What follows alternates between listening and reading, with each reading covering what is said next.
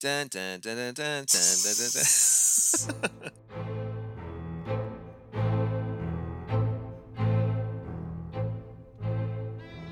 Hi, you're listening to Stark Contrast, a Game of Thrones podcast at Movie Fail. My name is Soren Howe. I'm here with Esther Rosenfield, and today we are going to embark on what is, in fact, the last episode of Stark Contrast. Wow the first the first ever uh podcast series that we I would say really I mean we did dueling reviews but like really, it's it's the first series. ever. I think it's the first ever podcast series.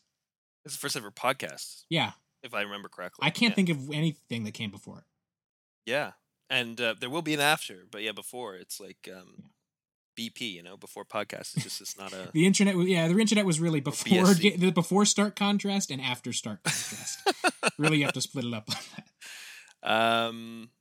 So yeah, uh, today we're going to talk about the uh, the finale of Game of Thrones. We've given it a couple of days to gestate and sort of um, uh, sit, you know, uh, collect the the general opinion of Yeah. the. It already world. feels it already feels like it aired a thousand years ago. Seriously, um, because we usually record right after the like a, the day after, so you know it's fresh, um, and it's still fresh, but it's just yeah, it really does feel old. Um, I mean the effects have really aged badly. yeah, it is. It's it's really a product of its time in a lot of ways. Mm, yes. So um, t- t- there's a couple things I want to do today. Uh, it's um, it's uh, uh, there's a lot of things we've got to sort of cover. The first is obviously the episode and how the series has ended. Uh, the second is, uh, and we don't have to do this in order or anything, but just so everyone's aware of the general uh, stuff we want to cover. Um, a little bit of reflection on the series and you know what we liked, what we didn't like. Um, now that we have the whole picture, uh, a little bit of reflection on Stark Contrast uh, and our wonderful fans and uh, and, um, and listeners and uh, critics and everyone else. Uh, we won't talk about the critics. and um, and uh, yeah, and then uh, at the end we'll just we'll we'll, we'll again talk mention briefly uh, some of the things that are to come. But um, yeah, so I'd like to do all of that uh, in whatever capacity we can. Um, I have we, we've both done a little bit of um, digging through old episodes of Stark Contrast just to get a feel of what it was like back when we started because uh, we don't remember. I mean, it was you, you guys all probably remember better than we do. Um, yeah, it was uh, it was a long time ago. So, all right, let's start with the finale. I guess. What are your what's your how was it for you? I loved it. Best episode ever. Um, Yeah? No, but genuinely, like the first 20, 25 minutes of this episode, I thought were great. Like I was in sh- genuinely in shock at how much I was liking this episode up to the the scene where Jon kills Dany. Like, I mean, just for starters, the Davids turns out pretty good directors. Um, there's this great. I mean, the shot that everyone made fun of was the shot of Dany with the dragon wings behind her. I like that Mhm. shot. I thought it looked cool. It's not like it has any deep meaning or anything. Like she's a dragon, we know that. She's been saying that since season one. We get it. But like, it's a cool image, and it's cool because it's it's the kind of like very grandiose, um, you know, ob- very obviously symbolic, but symbolic imagery that you don't see a lot of on this show. So I thought that was neat. And there's also this great shot where um where Jon and Grey Worm are sort of faced off, and it's very close on both of their faces, and there's a spear in the background out of focus, just framed perfectly so that the tip of it is right at Jon's face. And it's like, again, a very obvious visual metaphor that's not even really a metaphor. Yeah, Grey Worms, the Unsullied, are pointing their spears at Jon's people. Like, it's not a Mhm. metaphor, but it is just, it, it, it is, it is framed very exactly, and it looks good. It's a good show. The Davids are good directors. I don't know what's happening. It it blew my mind watching this episode. Are they good directors though? They uh, here's the thing. The I mean we were we've been making fun of this all season the fact that they were going to direct the finale. The bar was just perilously low. Just disgustingly low. And I think they cleared it uh, you know to a much greater degree than I could ever have anticipated. Um are they the best directors who've ever worked on this show? Absolutely not. N- not even close. Are they much better than they have any right to be? I think so. All right, fair enough. Yeah, so um, this shot of, of Daenerys with the dragon wings, I don't uh, I don't care uh, so much about it. In the, you know, there's a discourse which no one will remember in, you know, a week's time. um, you know, that basically somebody tweeted that uh, this shot should be taught in every film school or every film class or some kind of nonsense, and uh, everyone was dragging this person, and that was silly and a dumb comments, and also everyone who responded was probably also dumb, and it was just dumb. Um, I would say what frustrates me, and this isn't the fault of anybody watching the show or um, anything. I you know this isn't you know it, it- you know whose fault it is. The fault is, is people like us who who who.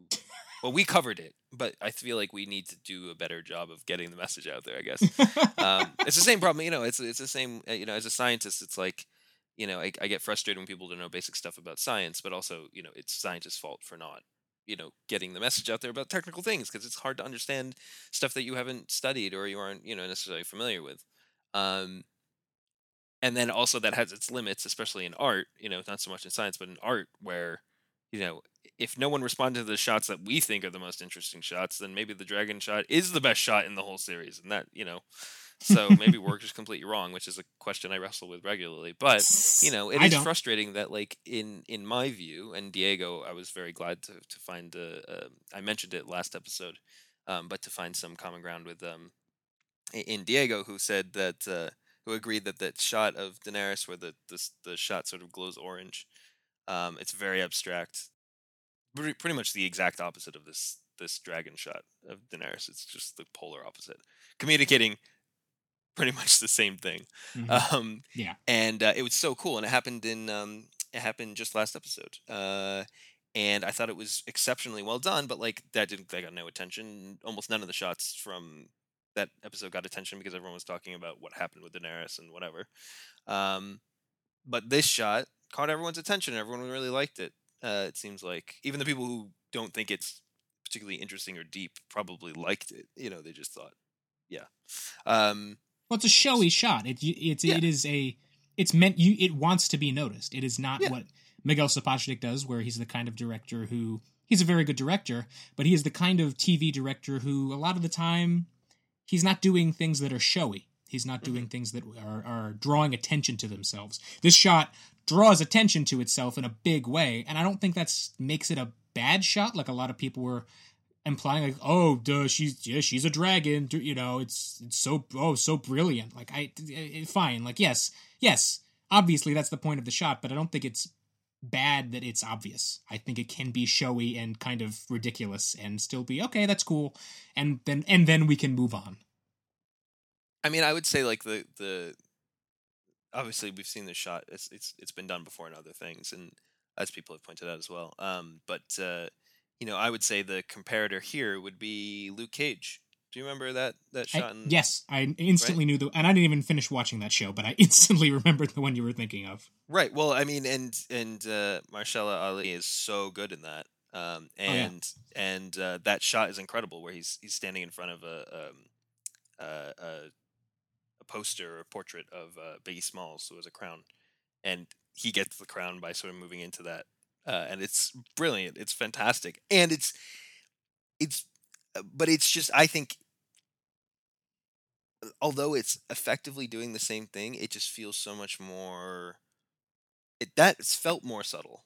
I don't know. Maybe it's not. I just it felt more subtle and more. Well, it is more subtle just by the virtue of the fact that it's not a massive effects shot. Like Well, this is a this is a huge shot, the the Daenerys one, and that one is just yeah. it uses just- something that's already in the scene, right? Right. Right. She's right. there's a lot of movement to it. It's there's it's very dynamic, it, it- but it's yeah, it is it, the camera's moving in the shot. This shot that you're talking about, it's just a guy sitting in a chair. Mm. So yeah, it, I think it, it absolutely is more a subtle image, but it's doing basically the same thing. It is, yeah, and and and the other thing too is, I guess, what it's say, what it's communicating about the character, right? Like here, she's a dragon, and like there's not, you know, as as people said, it's not. like Did you know is- Daenerys is kind of like a dragon? Yeah, right. Exactly. That's not really shocking. Um, but King is sort of like a vague, like, is that a good thing? Is it a bad thing? On Biggie Smalls, it was a good thing, right? Because he's like this iconic celebrity, but this guy's sort of a crime kingpin type character, so maybe it's a bad thing. So it raises this. It's a bit more complex than what it's trying to communicate. Um, certainly that he's the you know in charge of this situation and in charge of this neighborhood or whatever. Um, just as a, as a point of comparison, that's immediately what I thought of. Um, but yeah, no, it's fine. It, it's it's just you know I just think that it's sad when really interesting shots sort of go by the wayside, and like this ends up getting the the focus. On one hand, on the other hand, like I said, if people this is what people you know glom onto, then like maybe that is the interesting shot. I really No, I, I really am mean, I- genuinely invested in that. I don't know if I like I do I don't want to keep harping on this one shot, but like I'll just say if this is what it takes to get people to notice cinematography, I'll take Mhm. it. Because otherwise, you know, people are talking about, hey, a shot from this episode looked really cool. When Right. have you ever heard people talking about stuff like That's that? That's true. That's a good point. Yeah, exactly. So you know, I think that there's a, a value there. Um, but uh, yeah, uh, it, yeah, that that's that. I will just leave it alone. But I just, uh, it's it. I look. It, it did what it was supposed to do. It got us, you know, in into the the scene, the like weird, sort of Nazi rally scene. Oh, can we talk about, by the way, the way they shoot the Dothraki in this scene is just shameful. All these like um scary quick cut close ups of them whooping and, and running around and it's like it's very clearly communicating like oh they're scary savages like what's wrong with you i mean you've done the dothraki so dirty over the course of this show in terms of their depiction oh these people of color are so like uh, it's like the way people uh, depict Native Americans in old westerns. It's just disgusting, and they do it like perhaps one of the most shameful examples yet in this episode. Just just the way that they cut and, and shoot those scenes and making them look so scary. It's like they're animals. They're not even human. It's like just gross. Yeah, I mean, uh, you know, it probably would have been better for them if they just died at in this in the third episode. Yeah, and also why are they here? Yeah, the fact that they're still. I mean, they did say they were alive and they were involved and, and they did horrible things. Yeah, they allowed them to be alive so that they couldn't like commit war crimes and do atrocities and then be like caricatures and then that's it. Like they don't even really have a like the Unsullied become the main. Also, pivoting from the Dothraki, a real culture, to the Unsullied is bizarre. Yeah, it, I mean, like we've And s- furthermore, to make the Unsullied, I know we, this is later in the episode, but like they make the Unsullied a house, which is a truly bizarre choice, or at least they offer it, but never offer any such thing to the Dothraki, who again have their own culture, have their own families Oh, and yeah. society. That Let's- like, let's let's be clear. The Dothraki, after this terrible scene, literally vanish into thin air. They disappear, which is especially bizarre because they like worshipped Daenerys as like a a god queen. They like they, like they thought she was there's a- no fallout. a prophesied. They thought she all. was like a prophesied leader, uh, who had who had like godlike powers. Like and and she gets murdered, and they're just not there. What what do the Dothraki think about that? Who knows? Who cares? They don't matter apparently. It's just I I mean- mean I, mean I, I opened up saying I like this episode, but there is some true vintage Game of Thrones trash in this episode. Yeah, um, I mean, no one got naked. Uh, That's and true. No, and no, um, there was no like assault or anything. So you know, I suppose there's that. So it's not. I mean, can you even call it? How how did they have the Game of Thrones finale and there's no terrible rape scene? I mean, honestly, who's running this show? Um, I think uh, I think it's I think it's the Davids. I think it's Oh. the directors of this episode. Right, Yeah. of course, my Yeah. mistake. Um.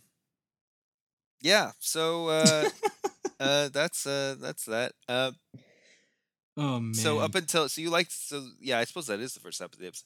Uh, my notes on this episode, just so everyone's uh aware of what my notes look like for this. They're literally it's just a list of what happened in order. It's no comments. There's no comments.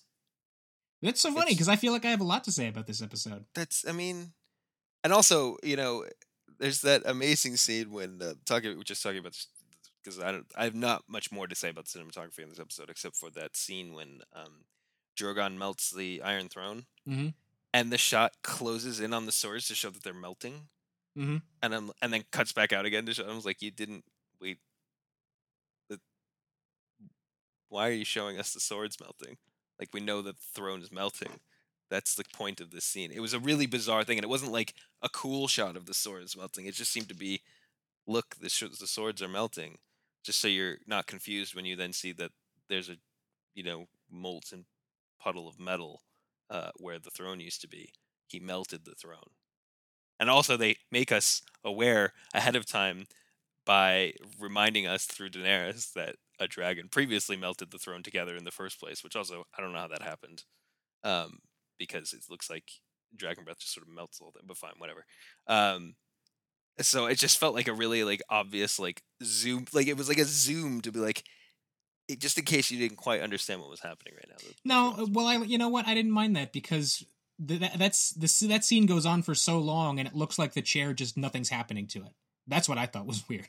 Like it takes they wait for the chair to like heat up, whereas if I was shooting it, I would just be like, oh, he instantly obliterates the the throne. Like Mm. it's dragon fire. It just it's wiped out instantly. But they like wait. It's like waiting for the water to come to a boil. It like they hold on the shot of the fire on the chair for so long, and it looks like nothing's happening to it. And then they cut to the insert of the top swords like starting to melt. Like I, I was fine with that. It's it's not great, but it does it gets the job done.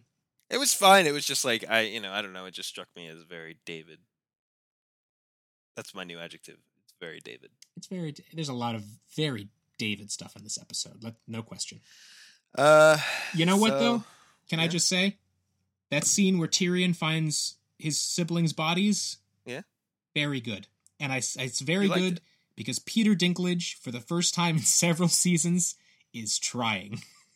Well, he also got to like cry. I realize I don't think we've seen him cry in a long time I don't remember the, or ever. or ever. Yeah, that's the thing. Did he cry over Shae?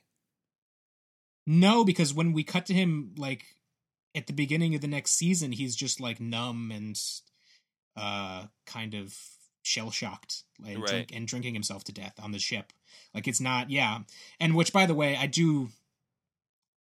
Maybe we should just talk about this now because now that the art, now that we've seen the complete arc of Tyrion Lannister, and by the way, Hmm. Tyrion is kind of the main character of this episode. He's in almost every scene. He's he's all over. He also gets a whole monologue at the end for some reason. he gets like several monologues. It's Yeah. crazy.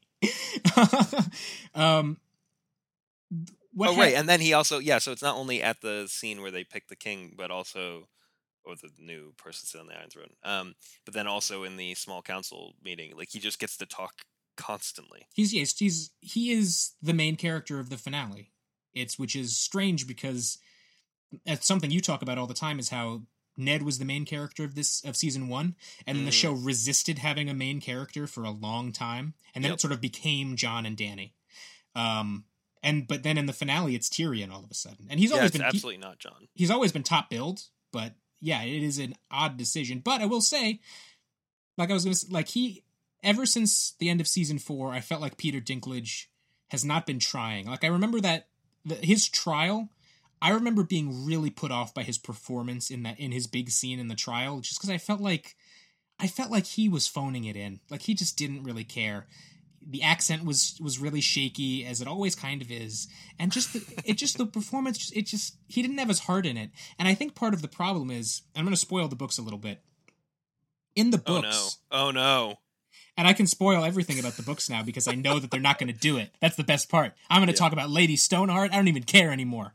Um, but in the books, this is so vital to Tyrion.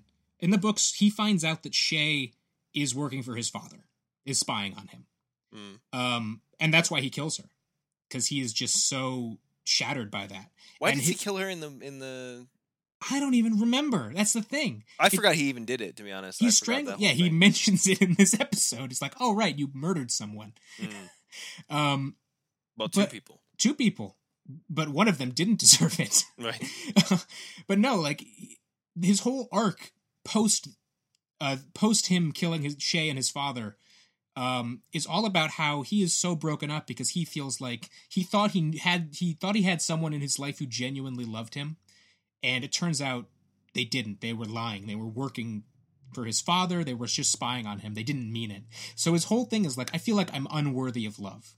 I feel like I am just complete garbage. And he hates himself so much. And that is his whole arc through what should have been season five and six. And that's why he goes and and le- the books haven't gotten here but leading up to him meeting Daenerys and pledging and feeling like all right if I pledge my service to you I will feel like my life is worth something. That's what Tyrion's arc is about. So to have to remove that aspect of what happens with him and Shae it just make and you know we've talked about how after they kind of ran out of books they just really haven't known what to do with Tyrion in a lot of ways. And this is a big part of it. Like I just don't think that Tyrion's arc over the past four-ish seasons makes any sense because I don't think the writers have a good sense of who he is as a character because they removed a hugely important a- thing that happens to him. Yeah, I mean, he- he's been so. I mean, they all sort of been spinning their wheel, their wheels Yeah. a bit, you know. So it's it's tough. I mean, you the way the time you really feel that is when they decide to have like a bunch of characters come back to sit and do nothing, um, and you're just like, wow, you had nothing to do with these characters, and now they're all here for some reason. Um, so yeah, and Tyrion was one of them. I mean, I guess he sort of had something to do in this episode, but I don't know. I didn't look okay. So I didn't give my opinion on this episode. I don't care. Yeah, that's the vibe I was getting.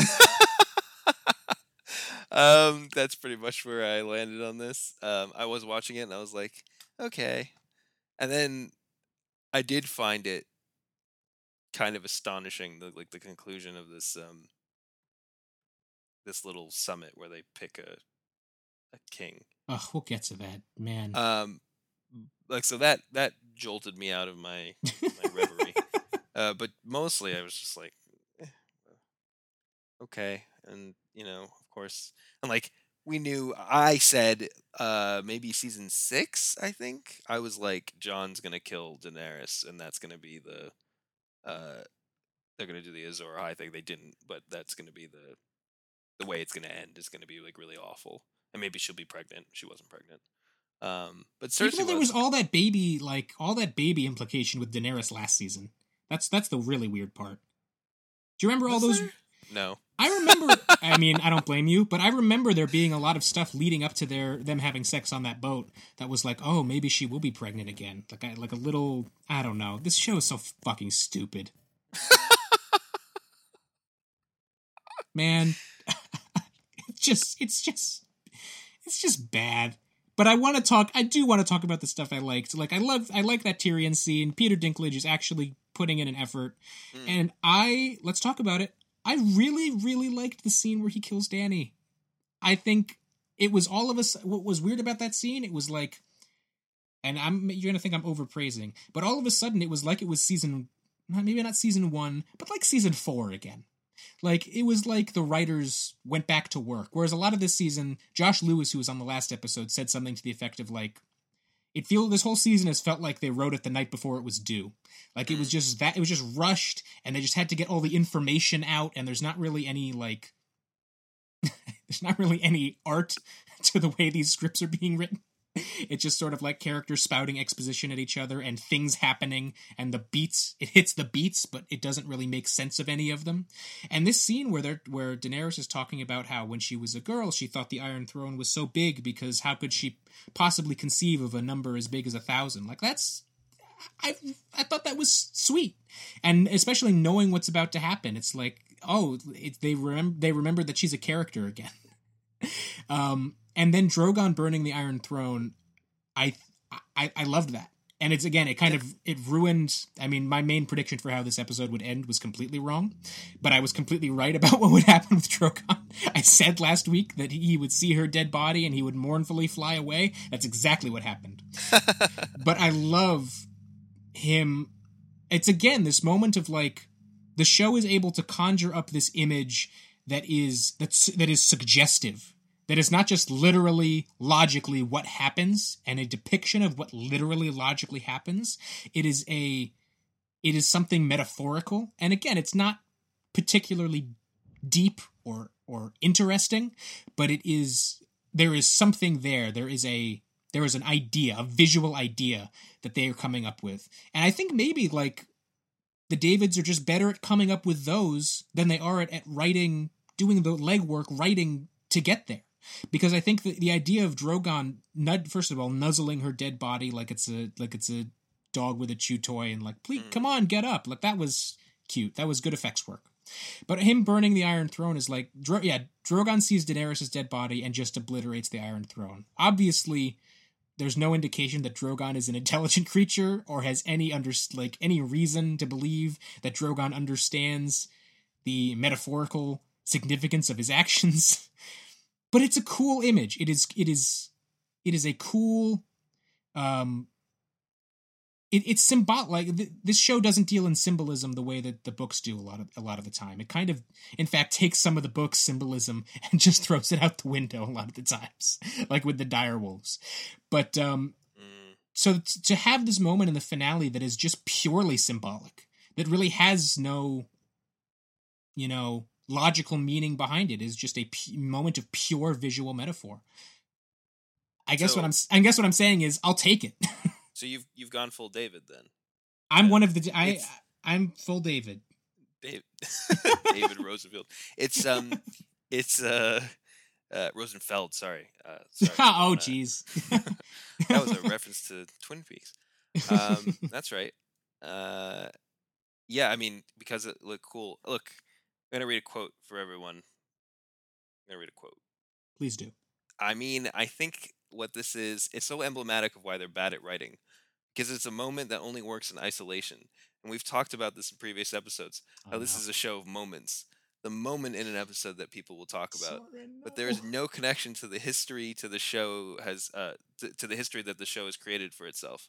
It is not led up to. None of the scenes uh none of the scene carries with it the weight of previous seasons. There's nothing. It's tissue paper. That was who said that? Ah, yes, that was Esther Rosenfield. Uh, i can't believe you brought me on this podcast to to murder me live on air this is like that. Um, did you see that? Uh, that um, uh, that interview with uh, what's his face? Um, i know exactly what you're talking about but i don't remember who talking it was yeah yeah. Um, anyway, you're just read my own words back to me. How dare you? Oh my god! Listen, but listen. Okay, let me allow me to defend myself a little bit because that is pretty damning stuff. um, the thing about when I said that, what I was referring to was like the shock moments, like the red weddings, like, Like- the per- like like like Jon killing Daenerys. no. Well, but that's the thing. We knew that Jon was going to kill Daenerys. We knew it as soon as last week's episode ended. So it is led up to in that sense. I think everyone knew, and it's led up to in this episode. Jon and Tyrion and Jon and Arya both have lengthy conversations about like you need to go kill her. This is our you have to do this. You're the only one who can do this. So that moment is led up to. And I think my problem with moments like not the red like I think the red wedding is fine, but it's everything that came after that. How every time in like season 5 and 6 they would end episodes specifically in ways like to get the think pieces going, to get people talking about it because they would be so shocking and so surprising. Like the end of Unbowed, Unbent, Unbroken is like the worst example of that. Mm. It's like something shocking and horrible happens and you'll be talking about it all week. Like that's the kind of thing I was talking about. It's just like moments that are weightless and have no real place in the show. It's just they're just there so that people will write think pieces about them. Whereas I think I think with this the difference is like First of all, it's the final episode. So I think you're allowed to do something to do stuff like this a little more because there is no more show. Like you you're allowed to do something that's not really doesn't really have any connection to to anything because you're at the end. Like you know, you you can go for broke a little bit. But it's also like it's a visual idea, right? It's not just oh, people are going to be it's not just a shocking moment that people are going to be talking about. It is a visual metaphor, which the show doesn't has never trafficked in, which almost no television shows have ever trafficked in. And that's why I was like, all right, you know, I don't think it's the most brilliant thing that's ever aired on television, but I thought it was I thought it was cool that they went there. for the for the throne, but For the um, throne, Daenerys yeah. dying. No, Daenerys dying, we knew we we knew Daenerys dying was going to happen at the beginning of this season. Like everyone knew this is how this was going to happen. Um. Okay. I I I knew. I am on record as having predicted that this is how it was going to happen. I don't know if everyone was on the same page as me. But like when we were talking about how it would have been really cool if Tyrion died in that scene when Missandei dies, they had killed Tyrion. That would have been the same sort of effects. But I- that's what we we said would be a good thing. But I- but again, like the re- we talked about, like that would have made sense for that scene, right? because of how because of his relationship with Cersei. Like it, it would have mm-hmm. made sense for Cersei to do that, and it. That's the thing. Like a lot of these moments we're talking about are shocking, but ultimately, like ultimately they don't really make a difference. Whereas the Red Wedding and Joffrey's wedding, it's like those have huge ramifications on the entire rest of the series. But what happens to Sansa is just like it doesn't really it's shocking and horrible, but it doesn't really matter in the grand scheme of things. It's just an isolated, shocking moment. No, Sansa defended the writers and said that it was necessary for that to happen. Oh my god, we're gonna talk when when we talk about our least favorite episodes later on. Yeah, we're gonna talk about that one because um, wow. But yeah, I, I I don't know. Like I like I'll just say again, I don't think it's the, the the best thing I've ever seen, but it is it is it is a cut above what this show is normally doing in terms of in terms of just visual storytelling. When's the last time there was visual storytelling on Game of Thrones? Come on.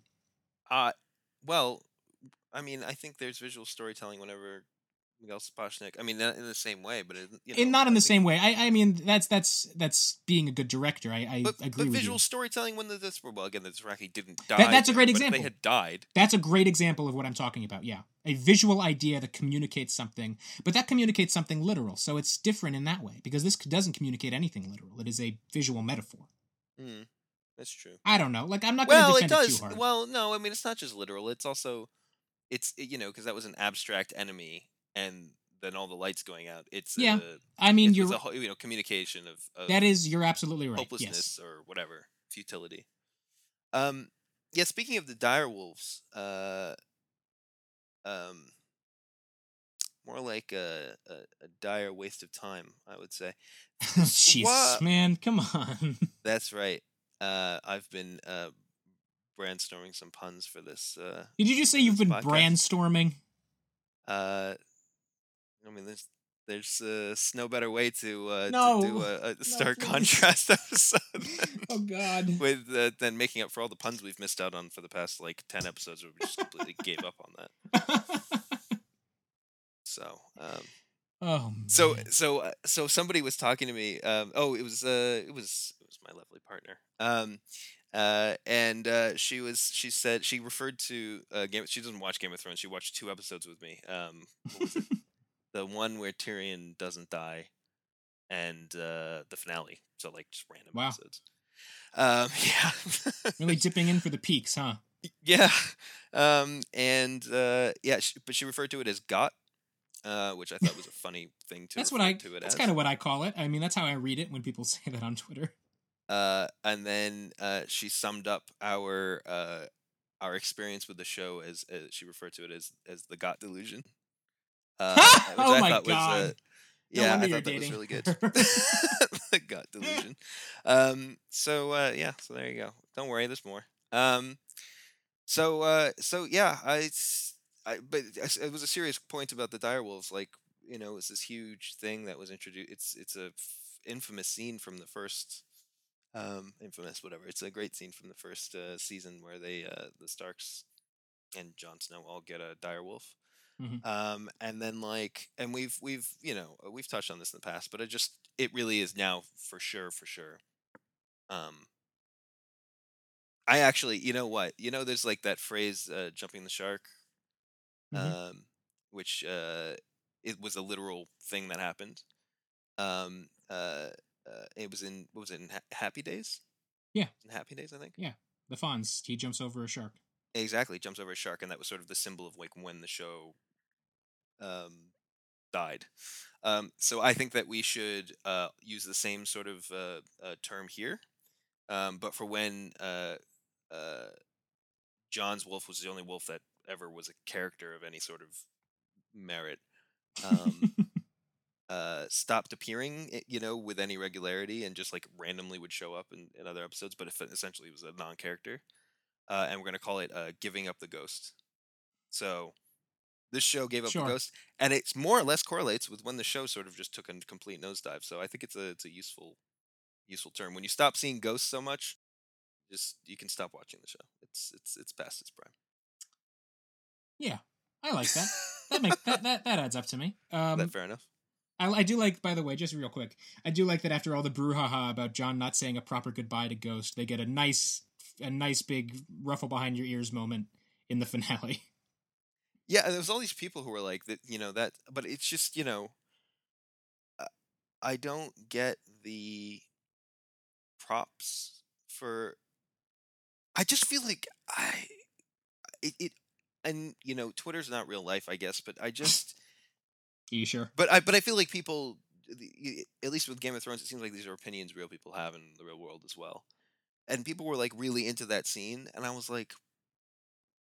How could you even have any strong feelings about Ghost as a as like a as a thing at this point? Like, that's what I don't get. It's oh like people man. are just they will take anything, any small nod to something they like or like they liked at some point, and just be like, I, which I know is probably your entire critique of the entire like Marvel. World, oh man, you beat me to it. I was about to cut in. But um, I'm sure it is. But like, it's so. In that, there's like, for me anyway, there's there's characters that have had consistent plots across things, and sometimes they get sidelined and whatever. It's like comic books that happens all the time. That's fine. But for me anyway, but that doesn't. That's not the same to me as like, like Ghost just disappears. It's just not a character. So like. Who cares that he showed up in, in the long night or that he didn't die somehow and then was suddenly there again and had his ear ripped off, which is just not just like mentioned at all. Like whatever. It's just it is a thing that happened. Fine. And then he gets sent away, and people were like, "What? How could you send Ghost away?" It's like, but you didn't care when he just wasn't in the show for like ten episodes in a row. No, you. But oh my god. Soren. People, don't get it. people cared so much. I don't know if you. People were. There, it was a meme in, in in the fan communities. Like, I'm not even joking. Like, where's Ghost? They haven't shown us Ghost. People were all, constantly talking about this. Yeah, but Uh, but I but listen, but listen, I agree with you because that is that is another great example that we see all the time these days of fans putting in the work. Yeah, um, where the show exactly is what I not giving, not throwing them a rope. It is fans. You know, you see this like the maybe the most egregious example is Blizzard with Overwatch. Fans put in so much work to to with art and fan fiction to tell the stories of these characters. These characters who are nothing.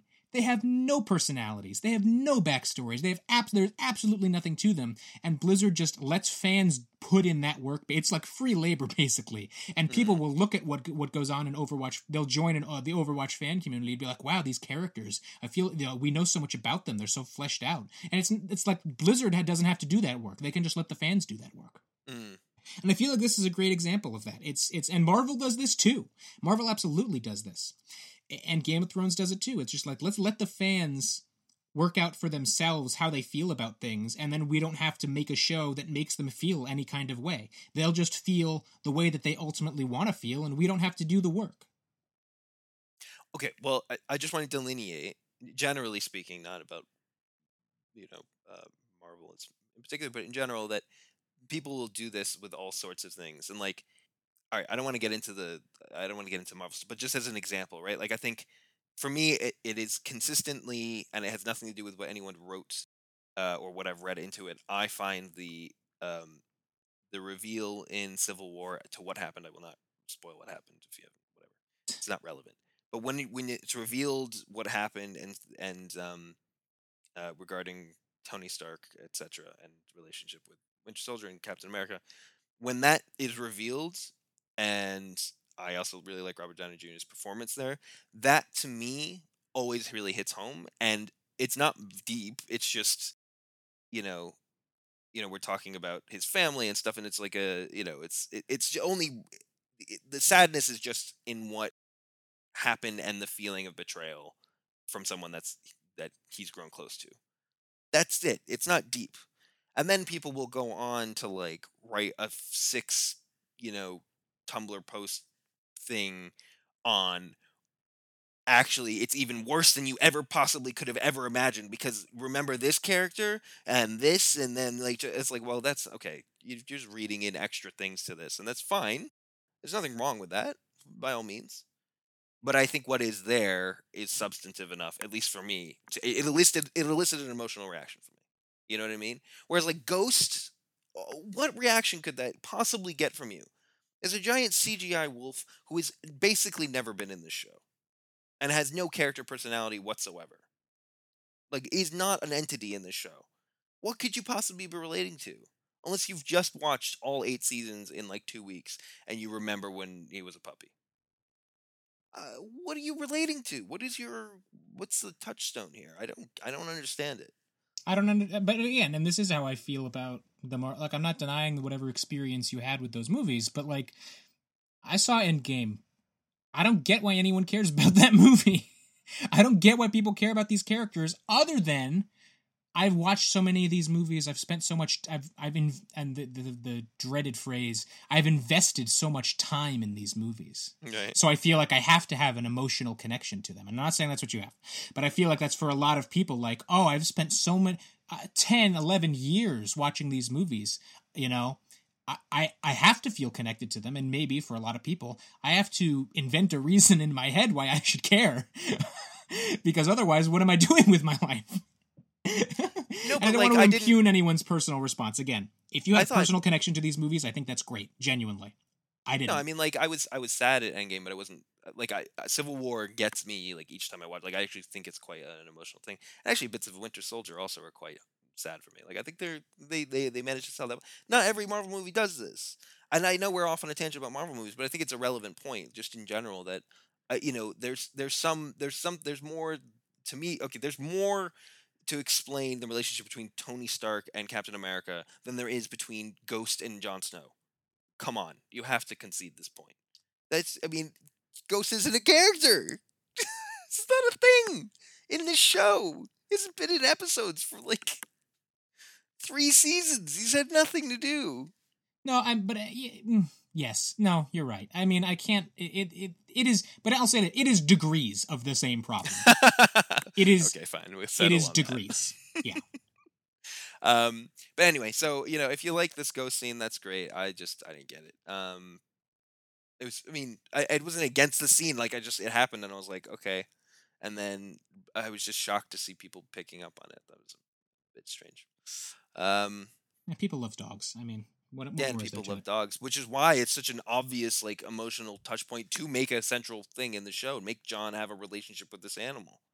Stop investing so much time in these stupid dragons that like actually, you know, it, you know, they have a relationship with Daenerys at least to some degree, right? Like you can tell Drogon and like Daenerys they have some sort of there's something there, right? Uh, uh, so at least there's a little bit of that, but like you didn't invest any of that time into Jon and and and um and uh, Ghost, and I just don't. I don't know. It seems like it would have been an obvious thing to do, especially since as much as you can get behind the dragon and Daenerys thing, um, to some degree, uh, uh, it's much easier to understand a, like a person and a dog.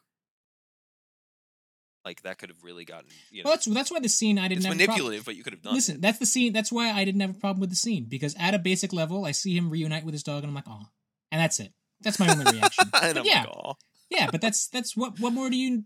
I mean, I'm gonna say what more do you need? But like, obviously, yeah, they they this moment would have been as good as people thought it was if they if Jon and Ghost had had an actual relationship. But I also don't have a problem with being like, oh, he saw his dog again. That's nice. That's it. You, I mean, it's particularly weird coming from you because you I don't know what's happening. Uh, this episode, my reaction to this episode was, re- I don't know what's happening to me. Something's Well, wrong. It's not just that. Also, you like are obsessed with the John Wick franchise, and the whole thing's about a relationship with a dog, and like how you can justify this, and also like John Wick is bizarre to me. I'm not justifying. No, it's the same thing. Like the reason John Wick works is because, like, oh yeah, he loves his like. y- You don't need to do more explaining than like, oh wow, his wife gave him a dog and and they killed his like they killed his dog. No wonder he's so pissed.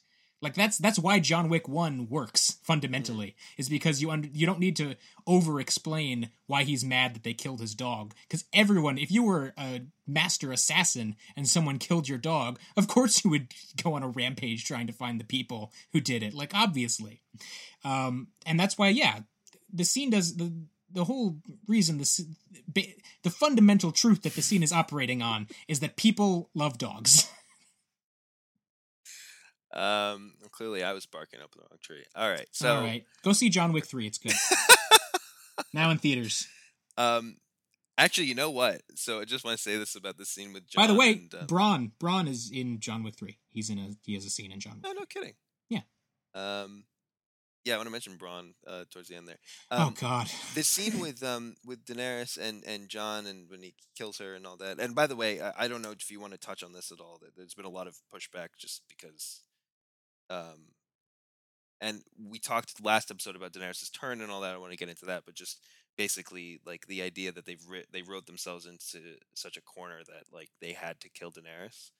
Um, and we should talk about like the gender angle of this episode in general is yeah, I mean, let's let's get into that right it's, now. It's um, well, it's very David, but but to know let you know where my mind was at during the and just to give you some sense of my general attitude towards this finale when the dragon showed up with Daenerys and Jon, I was like, yes, Shrek ending. Um, but then oh come on. no Come kidding, I. I have in capital letters Shrek ending, and then I wrote, "What will Drogon do?" Uh, but then he burned the, the throne, which I actually really liked. I actually wrote "Yay." So, um, Here's the thing. Yeah, go ahead. the way that this show ends is that Daenerys goes crazy and she has to be put down, and then they put Bran Stark in charge. And Yep. here's the thing about that. If the show had ended any other almost any other way, it would have rung completely false. Because this is and this is, you know, I, I re-listened to our episode on Unbound, Unbrent, Unbent, Unbroken recently, and your argument about the Sansa scene was basically that this is the only thing that could have happened. And I disagreed Yes, with actually, it's very similar. Oh, that's a good point. I disagreed Cool. with you on that instance at the time, but I want to take that argument and apply it to how this. I want to just steal it from you and talk about and use it the way I want. Amazing. Um, because yeah, if Game of people were so pissed, and I was like, "What show are you? Do you think you've been watching? How how did you think this show was going to end? This show that patently one despises women, utterly hates women. Oh my god, this is so surreal right now. I'm like having somebody. If you, it's literally you. I just listened to this episode, and uh, you know it's hard to listen to to listen to myself because it feels like I'm defending a scene that I hated. I even at the time I hated it. I just didn't. I was just.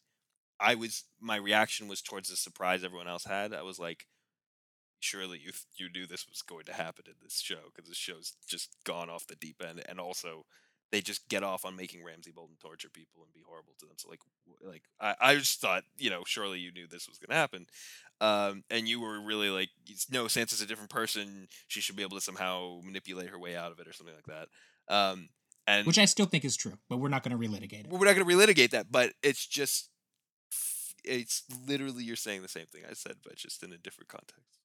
No, well, but listen, Like, what show have you been watching? Is what I said. I think. Well, no, I, but the thing is, like, back then I was expressing disappointment that I felt like they had led. Um, you know, we're, I'm- we're not even going to do this. I'm sorry. I, I just listened to us talk about that shit for 45 minutes five years ago. I'm not doing it again. um, but no, like, the way this show ends with, oh, the woman goes crazy, you have to kill her, and then you'll just put Mm. a, literally just a random man in charge yeah. for no reason, and we'll talk about Tyrion's fucking reasoning, by the way. Mm. Um, yeah, it's Game of Thrones. What the hell did you expect to happen? Ob- if if this show had ended with Dany killing Cersei and being triumphant and being the hero, that would have been. I, would have said you're hypocrites. You know, like you you you think you get to flex your feminism 101 bona fides now in season eight after after seasons Well, and also one through killing- seven. killing killing Cersei if she were the crazy like I don't know that it would it would have been slightly better than this situation, but But at least Cersei still- is like has been an interesting villain, right? Yeah. Like she's no no no I know I'm just saying that just to put in context also like you know the if the show had been about two powerful women coming at Yeah. odds and clashing and, And- one of them wins, yeah, like that. But that's not what Game of Thrones is, has ever been. well so we talked to- well uh, let me just if we we did in previous seasons talk about how um it seemed to be a show sort of pivoting towards female rulers which I thought Yeah. would be really cool which it didn't really embrace but it was there was some groundwork there because we definitely discussed it um and also can we just i just i don't want to i this is complete this is related but it's it's a bit of a sidetrack but i just need to say this because it just occurred to me can we all just appreciate and by appreciate i mean like reflect on the fact that the show took Yara Greyjoy, who is amazing, Mhm. and said, "Let's just make her leave the show." And instead give all of the cool stuff that she might have done or like lines or scenes or whatever and then create another character called Euron Greyjoy and then just have him be in the show and just write her out of it basically and then have her come back for the finale for like 4 seconds. They exchanged Yara for Euron. And that No, because Euron was a villain. He, yeah, they- it was a they villain, I know. they don't didn't occupy do the, same, narrative space. No, but in terms of the Greyjoys, like he was written in almost exactly when she was written out, and actually, she he was written in to remove her from the plot. You know what? That's true.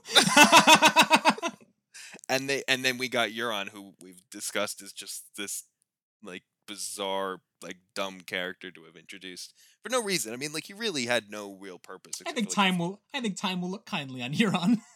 Um, and and He's already Yara, in my mind. Yara was electric. I mean, oh yeah, was, I mean, Yara was fantastic. uh, R.I.P. Yeah, she's she. They they they. wa- In terms of you want to talk about wasted characters, I can't think of a character who is more wasted than Yara Greyjoy. Yeah, absolutely. I mean, Gemma Whelan, you know, Yara Rock, solid in my book, you know, and I think that's really important that I'm going to stop uh, responding. I'm not going to give you the. I'm not going to give you the satisfaction. this is all just an extended. So I rock solid. What is that? What even is that? Oh God! Oh, I forgot why I did this because it's so fun. It's so fun. And by the way, listening to old one of us. episodes, like you're mostly just raging on the other end of the, and I feel like I'm inadvertently, not intentionally. I got to tell you this: I was not trying to troll you in any of these uh, podcasts. I remember, uh, but I feel like I was anyway. I really wasn't trying. To. You have. There's no question that you have. Absolutely none whatsoever. Anyway, um, but yes, uh, Ugh. Bran. Um, What you can? You know what? Do you? Uh, sorry, keep going, but then we'll. no, Bran. No, go ahead. Bran, man, I, it, like Can I you said, believe it? The show ending with murdering murdering all the women leaders except for Sansa, I guess, and putting a ra- literally Tyrion looks around the room and he's like, and the next king should be uh, Bran. Like, that's literally how it plays out. You get the sense that they he says shot. he's been thinking about it for a long time. There's this long pause where he's like just describing in very vague general terms what the next leader should be, and he looks, and you get the sense that they like shot versions where he said multiple names Mm. like, cause, 'cause he gives this long pause, and it's like, and who has a better story than cut? Insert the shot of him saying every single character who's there. Like, yeah, if, so for it to be Bran, it just makes sense to me. It makes sense that the show would choose someone who has no business running Westeros, who has never led anything in his life, who has, and and it's it's just, of course, that's how Game of Thrones ends. I have I've been watching Game of Thrones since season one, and I couldn't have. I thought it was going to be Jon, who at least is a leader and has led things, and people Mm. like him. But it makes honestly, in retrospect, of course, like it had. To, it could only be Bran. It could only be the last male member of the dominant noble house in Westeros, who has no business doing anything resembling being a king. But Tyrion's reasoning is what really gets me because George and and, and we can talk about the other way that this show really twists the knife in George R. R. Martin's chest um, in this episode. George R. R. Martin's writing in, in in his in his Song of Ice and Fire books is very much about rejecting the notion of the the fantasy narrative.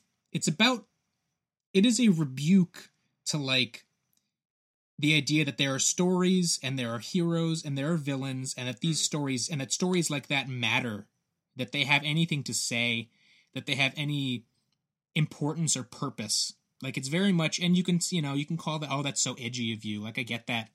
Um but i think he makes a compelling argument of like no like in the in the real world it's it's sometimes not that simple. Sometimes it is that simple. There are villainous characters in his series but sometimes it's not and sometimes just because you're the hero, uh, you don't get what you want. Mm. You know, that's fine. Tell that story. So for Tyrion Lannister in the final episode of Game of Thrones to say, "I've always loved a good story," and really it's stories that you know just the worst like uh, uh tedious, fluffy bullshit that, of course, a, a show would end like this. How many times? I feel like I've heard this exact speech in, in many series finales before. Like, oh, you know, really, it's all about the power of storytelling. and to do that on a show that is adapted from a series of books that is very much about how, oh no, those all those narratives you've been told, they're all bullshit. They're all they're all nonsense. And they and you are a weaker person for believing in them and for the show to end with Tyrion saying, "No, those it's really the stories that matter, and the stories we tell, and who has a better story than uh Bran Stark, I guess." That's just like I, I, I don't well, I don't I, I'm not enough of a fan say, to be offended anymore. But if I really cared about these books, that would be like deeply offensive to me. I, I do want to say that there's a um, you know, if that's the me- message of the books, maybe that explains why the long night was literally just one night because all the stories were that Yeah. No, I mean literally. That's why the Night King is just a fairy tale in the books. well but i mean it's just a fairy tale but also you know he's made out to be this you know outsized boogeyman but then actually you know he's hard to beat but he's not like impossible to beat by any stretch of the imagination they Yeah. sort of just deal out with him and then that's it and the long night that lasted what 8000 years before or whatever it was like is just one night literally one night and um, maybe that story just got exaggerated over time Yeah. but I mean, so, yeah, like, that- then that is the actually kind of makes the long night more in line with the books than And that is why I, I have a sneaking suspicion that that's one of the things that'll play out pretty similarly in the books. Um, because yeah, like it is very George R. R. Martin to to take this thing that you're supposed to be terrified of, this existential threat, and make it you know not easy to beat, but say, look, it's it's just a it's a it's a at the end of the day, it's people with swords, and if you are stronger than them, you can beat them, and it's not like um a cosmic threat in that way. It's not Mm. it's not uh, unthinkable. It's not it's not impossible. yeah i mean i guess it could although it, you know We'll see. I mean, but that is also what makes those that whole thing those those that threat interesting um or exciting well, yeah, that's the problem with telling a story like in in the way that George R. R. Martin does. It's Yeah. ultimately, you know what? Those fantasy narratives, they're pretty cool, and I actually like them. exactly yeah or follow what you're doing but then it's kind of underwhelming because you're like well yeah it's more realistic i guess but eh, you know? Yeah. um yeah so bran uh yeah it's uh the thing that bothers me the most about it i mean i don't again i just i was i was laughing. I thought it was hilarious. I was like wow they're really that's really gonna be You know, it's funny. Yeah, I was too, because as soon as in that little speech when he's like, um, he says something about history, and I say to my mom and my sister, he's gonna say Bran, and they were like, "What?" I was like, "He's gonna say Bran should be the king," and I was right. I can't believe I was right. Yeah. it's just so i just couldn't believe it but also he like and people have pointed this out so it's not like you know you know i'm not saying this is an original observation but like he rejected winterfell because he was like i've transcended i don't I'm, i'm beyond the realm and then he says in the scene he's like yeah why do you think i'm here i'm gonna be king That's the best part. He's You like, guys- yeah, yeah, you guys this king." entire thing about me going beyond the wall and like meeting the children of the forest and becoming the three-eyed raven and that old guy it was so i could be king so this is what i foresaw It's great. It's fantastic. It is you all ex- had to die perfect. and protect me in a little garden not so i could face off with the night king and have like a psychic battle with him or warg into a dragon or do any of the things that people thought maybe i would do no it's so that you could all sacrifice your lives and protect me from the night king so that i could become king of the, the seven kingdoms that's what He let Daenerys do Six 9 kingdoms, 11. He let her do 9 11 so that So- Jon would have to kill her and he could become the king. Yeah. That's amazing. i mean just if you consider his plot His sinister plot. It's it's it stretches over seasons. It's incredible. which as someone pointed out online someone said that uh i, I sent this to you already but Um, it was a great line. It said um, they said uh, essentially that that Jaime's such a kingslayer, such a kingslayer. He tried to to kill uh, Bran eight years and um, it's uh, it's a, it's funny, but also like Bran kind of sucks. So if if this really was his plan or whatever the three eyed raven's plan, and like and Hodor's sacrifice, all of that, so he could be king. Yeah. The commoner just dies so he can be king. Um, I did like, by the way, that they addressed the idea of democracy. That was my favorite part of the episode. Sam brings up, "Hey, maybe we should be a democracy," and they literally laugh in his face. But at least it was brought up. Yeah, exactly, exactly. That- I that mean, was you know, a- I- you know, Great moment, yeah, because a lot of people have been saying like, "Oh, you know, a great way for this show to end is maybe they should just reject the monarchy and Yeah, say like that that's the what I was saying. idealized version of this show." But again, that's not Game of Thrones, and I think in this moment it is very cheekily acknowledging like, that, "Are you kidding me? Become a Yeah. democracy? We're never gonna do that. Give me a break." which is fine. Yeah, yeah, absolutely. Yeah. I mean, I'm glad that they, you know, uh, it's fine to reject it, but you have to like deal with reality that this might be something, you know, again, a different way to have that scene play out. I mean, why Sam would care about that is a weird thing. He's Because Sam's Yeah, they- the only character there who's read a book. who's read a book or is um a little bit uh, has a little bit of empathy, but like, um, you know, if you had any common focus characters in the show, then you could have. You know, imagine if you had been checking in with a character throughout all eight seasons, just like a side character, just like once a season gets like a, a little scene, um, and like the, you're just seeing like how all the rest of this stuff is affecting them without Yeah. making them like main characters. That would be amazing. That would be and then imagine that character is, is just there for some reason in the final scene and like gets to say that. You know, Oh, I you mean? like It's you just- build up over the course of the show, like the events that lead to them being there. Yeah, that would be Yeah, awesome. how cool would that be? Like they're, they're like, like- a they start Yeah. as like a like a like a street urchin and then they're like you know shining shoes or whatever and then they become like a blacksmith and then they you know whatever I don't know some sort of thing that could be really cool Yeah, and then uh well, anyway it's a different show that's yeah. That show will never exist. actually will never maybe this maybe this is the spinoff uh but I'm not holding my breath no, I'm not. Even. yeah folks who want us to do the spinoff series yeah that's uh Nope. it's not happening no. So sorry Stark Contrast. Dead. It's over. um we just uh I just yeah You I, think I I'm gonna- think we, we, we can do it You think I'm gonna start on another Game of Thrones show after I got burned so bad on this one? You gotta be kidding me. Yeah, I mean, it just seems like a like a fool's errand. I think it's just not worth worth doing. Um, this is uh just as But a, look forward to our Confederate show. We are gonna do that. Can you imagine?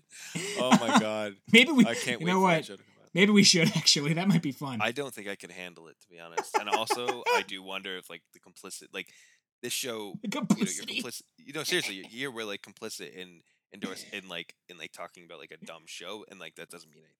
Who cares? No, you're right. But- like we would but never Confe- do that. But Confederate, like you're endorsing basically the show by just by giving it airtime, uh, legitimizing it with as like as funny as the concept of us doing a Confederate show is to me, I I don't think we could ever justify it. Yeah, I mean, like, any, oh, yeah, I'm, now I'm already thinking of titles. Yeah, no, um, oh no! I'm just kidding. That's terrible. Oh, uh, we're not doing that. Um, Stars but anyway, I wanted to just mention in this scene, there's um, there's another uh, there's a water bottle next to Sam's leg. Yep. I think. Um, Well done. Someone spotted. Great way to go uh, out. Incredible. And then in the pre- which again, how? And in the previous scene, uh, in the previous episode, which we didn't mention, um, when Jaime's hugging Cersei, yes. it's not his golden. It's not the golden hand on the other side. It's like his regular hand is on her back, and you can see it in the shot, um, which is astonishing. How did this happen? How did that happen? Because that's fundamentally important. It's even funnier to see that, and then know in the scene with Tyrion that the first thing he sees is his golden hand, and you're Mhm. like, yeah, in the rubble, and you're like, yeah, he, he didn't have that. His regular hand's fine.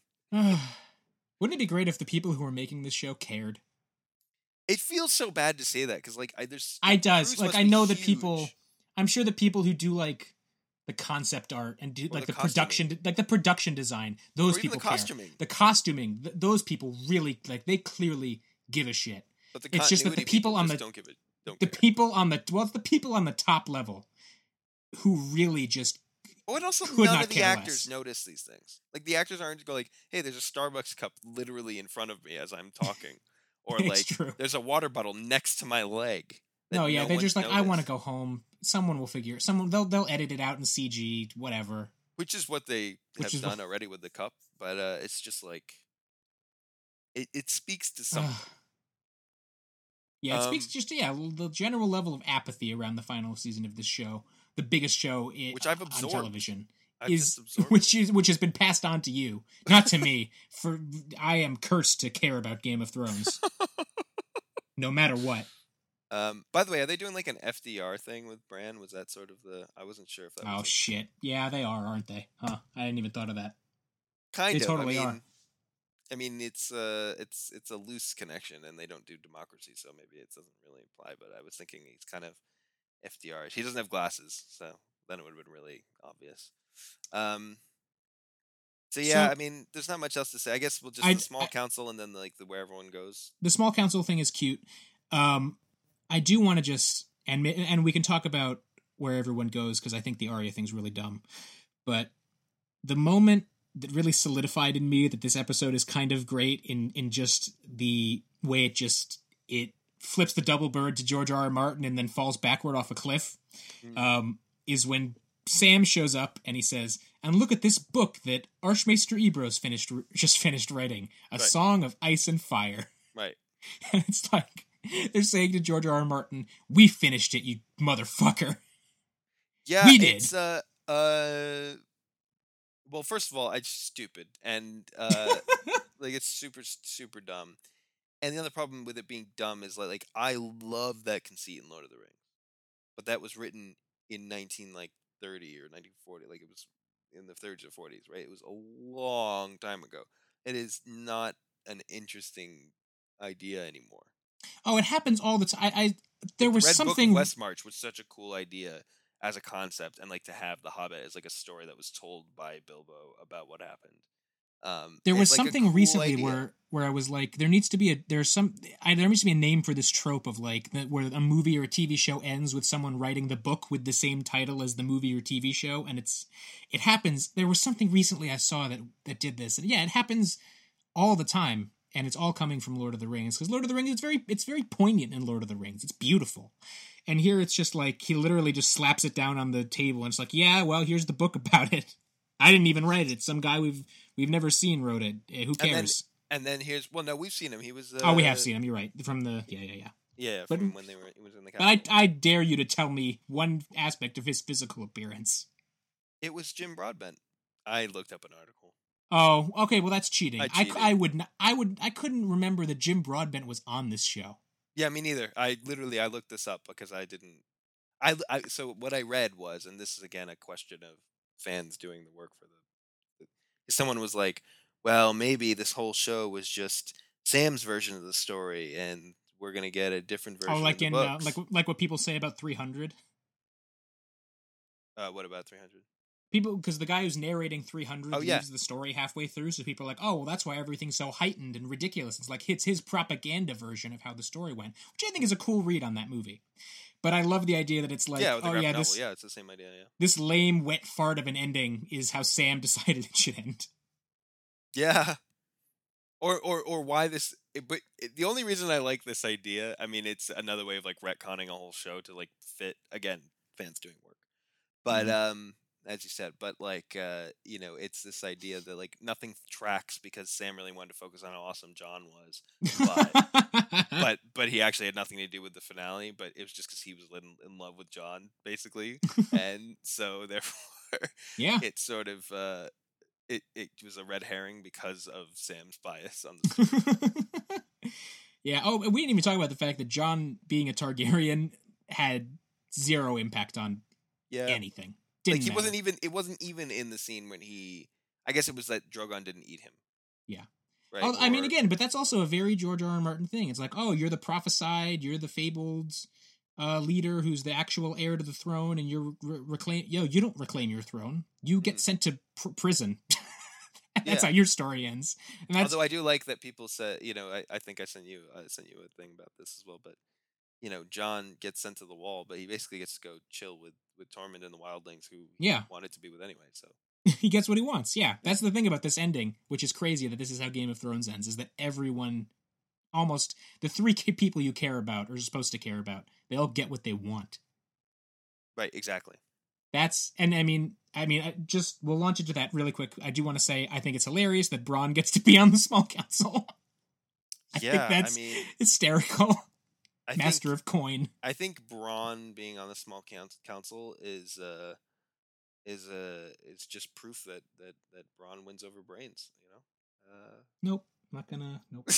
um anyway one scene we completely forgot about that i really want to talk about is uh brienne writing about jaime in the book oh yeah, it's quite brief. Yeah, yeah, yeah, yeah. yeah. um that scene and it's just it's just tragic man. It that scene if they if if her the last time she appeared on screen hadn't been her weeping about his dick that scene would be beautiful.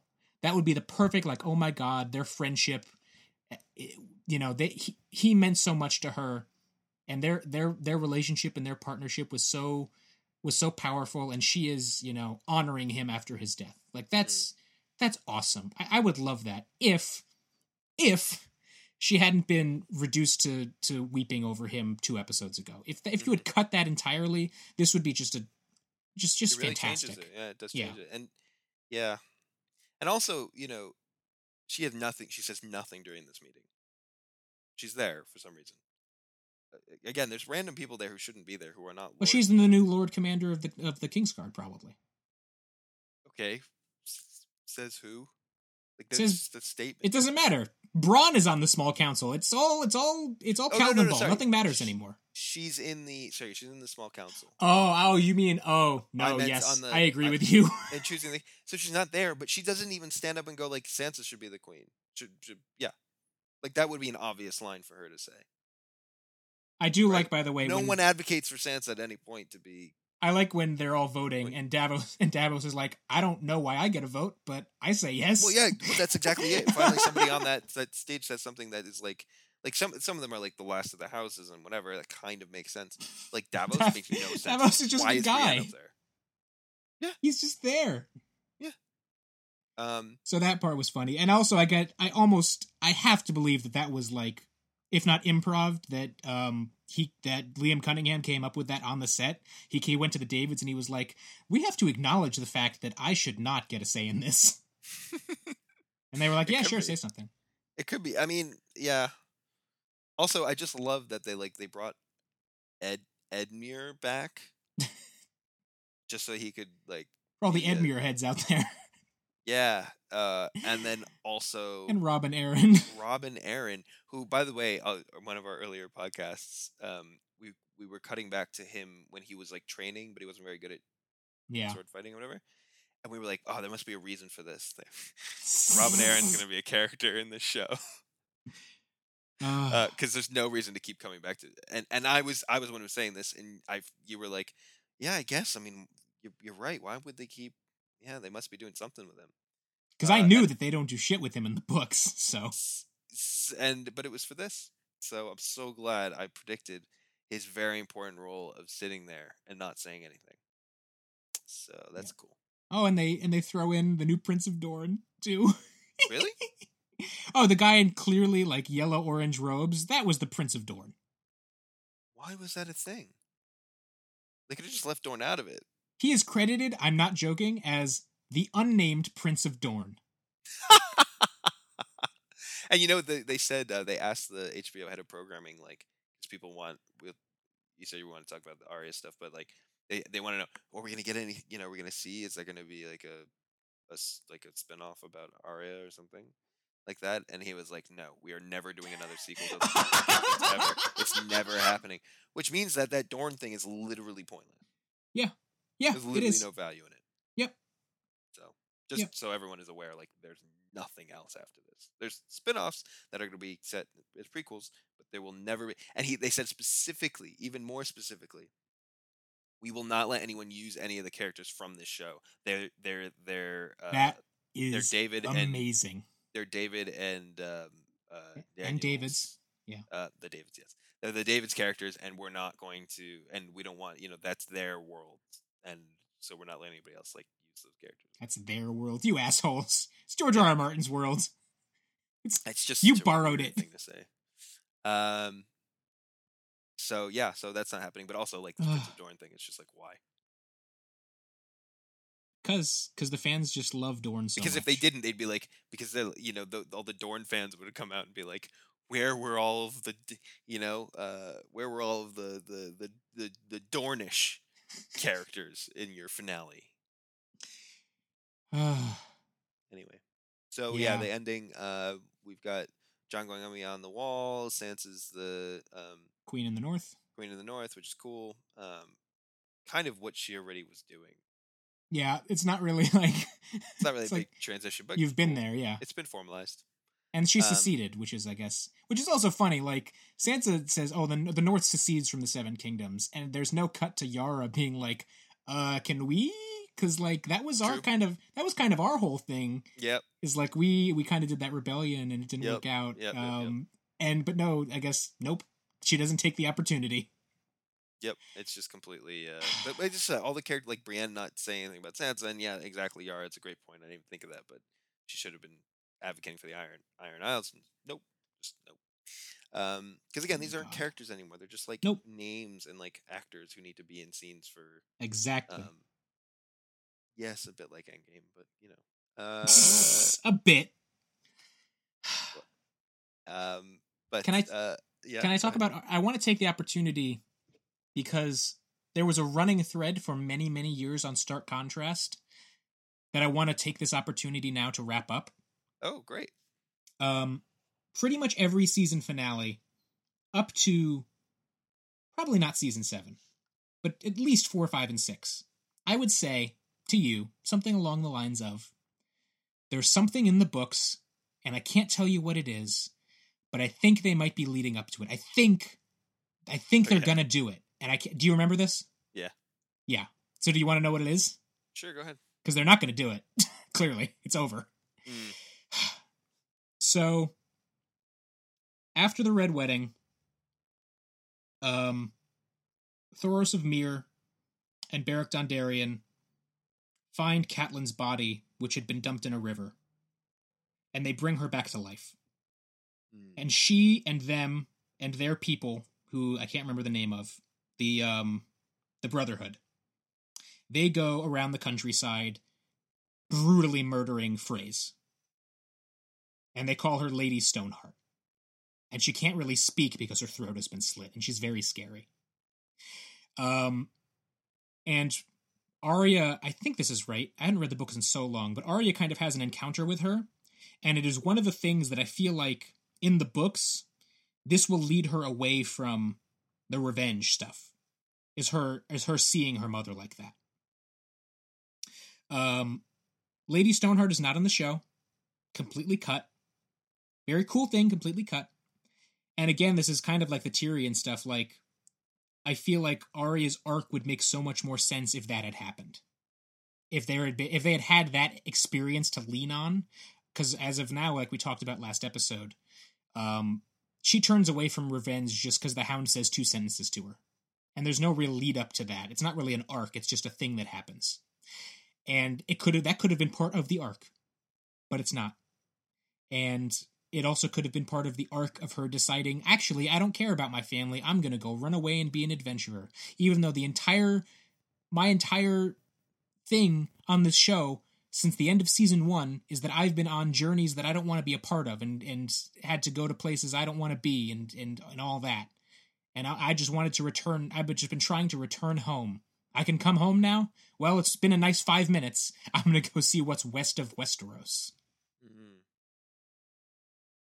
Yeah, I mean, I didn't really mind it because I mean, she was she's been saying all season that she she's like I can't I can't stay here. I need to leave West. I need to leave Winterfell. I wasn't expecting her to go to King's Landing. That was weird. Um, but I when she left with the Hound, I was like, cool. That's the end of their arc. I would have been fine with that. And then they decided to have them go to King's Landing, which in retrospect was stupid, and they should have just stayed where they were. Yeah. Um, like on the trail, just doing whatever they wanted. Um, but she likes to. She, I think she doesn't really fit in the. I mean, I think it does fit with her her arc, right? That she doesn't want to be, you know, she doesn't want to be a lady. She doesn't want to be, um, uh, as in like she doesn't want to be a, like the head of a house or in any sort of. She doesn't want anything like Sansa's life, and she doesn't even want to be like uh, living in Winterfell with Sansa. She just doesn't want to be a part of that. Like that's not her her style. Um, and by the way, by the way, apparently in season like three, four, Oh, she Something- said this. Yeah. she said, "What's what's west of Westeros?" She asked somebody that. I think it's one of the theater troupe people. Mhm. Um, so she has like had this interest in it. Um, again, it is literally the end of Lord of the Rings. Uh, Yep. Yep. So that irritates me because again, This entire show that is literally written. There's these books that are literally written as a response to the Lord of the Rings. yep, they just lifting Lord of the Rings. They just did the end. it. God, da- I mean, Jesus Christ! It's But- it's, But I don't think it's not in fitting with her character. You know what I mean? I- I don't know. It didn't it didn't track for me. um, well, it's independent, so she gets to like have her. You know, she has her own. No, And that all that makes sense. That all makes sense to me. It's her. It's her leaving her family when I- don't. I don't see the connection. t- I don't see where that break happened for her. And I agree that like this season she was talking a lot like I can't stay Well, here. it would have been helpful. I don't belong here. What? it, it would have helped if she had you know talked to any of this. Oh, no, if there was a Starks had ever story- talked to each other. If there was a Ever. story and they were writing characters, it definitely would have helped. there was a story. Yeah. Um, yeah. So I mean, it is what it is. I don't know. There's a scene. There's another episode, another season that ends. Maybe it's called Home. That ends with her on a boat as well. I think she's going to Essos at that point. Yeah. Um, so it's also like a visual, a little bit of a visual parallel there. Um, but yeah, I don't know. It is, yeah, whatever. Uh, it doesn't matter. Never gonna get a sequel, so it's just uh, it's just like an epilogue. It's just like actually, Yeah. you know, somebody said this whole thing is just a John Hughes homage. Uh, Oh, yeah, I saw that. That was yeah. Yeah, I mean, yeah. I mean, it is basically. Um, I do like that final. By the way, the oh, one thing I really want to mention is that uh, the music in this episode was amazing. Yep. Fantastic. Always I mean, is. I I have not commented as much on previous episodes as, as, as you have and Diego and a few other people. Um, and it's not because I didn't think the music was good. I thought it was good. Sometimes it was fine. It was good. Um, but I loved the music in this episode partially because they added vocal tracks to things that didn't have vocal tracks before or are rarely used, and it was awesome. It was so different, and it really it helped it feel different as a finale as opposed to just another episode.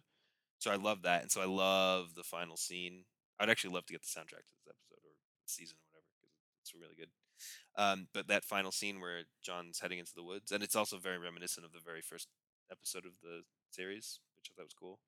Um, uh, although different context where there's no White Walkers. So, but uh, I so yeah, I thought that was I thought that was really fantastic. So there's a lot of like uh, this cool musical cues that I that I was into. Um, and uh, yeah, just wanted to just wanted to mention that. Yeah, sure. Um, yeah, it's a it's a it, it- sum up my feelings. Mm. It's a it's a bad ending, but I don't know how else this show was supposed to end. Is it the bad ending? Is it like in Mass Effect or whatever? It's the the bad. no, ending that's the thing. ending? That that's the thing. In terms in like in like video game terms, this is the good ending, which is why it's bad. It's like the it's ugh, I just oh my god, uh, it's just it just sucks. you know what I would like to see? What? I would like to have a. I'm envisioning sort of a, a, a Ghost of Future Past sort of Christmas Carol scenario for myself. And in this scenario, I want to see a parallel universe, uh, Okay. where with different endings of Game of Thrones and how people reacted to it. And one of them, I want to just see Daenerys uh, kills every other character that we know by name on the show, and then it just ends, and it's like twenty minutes long. And Cool. I just want to see. yeah, sounds great. I think it would be so funny because I think a lot of people would be like really into it, and but like she just is super like murdery. She's like, and it's like, and they keep all keep all the like Nazi imagery and stuff. You know what I mean? Like, don't Mhm. don't get rid of that. Yeah. just have her just murder everyone and like see if people are still really into her character. And I bet you, I bet you they would be. Yeah. But I just, I yeah.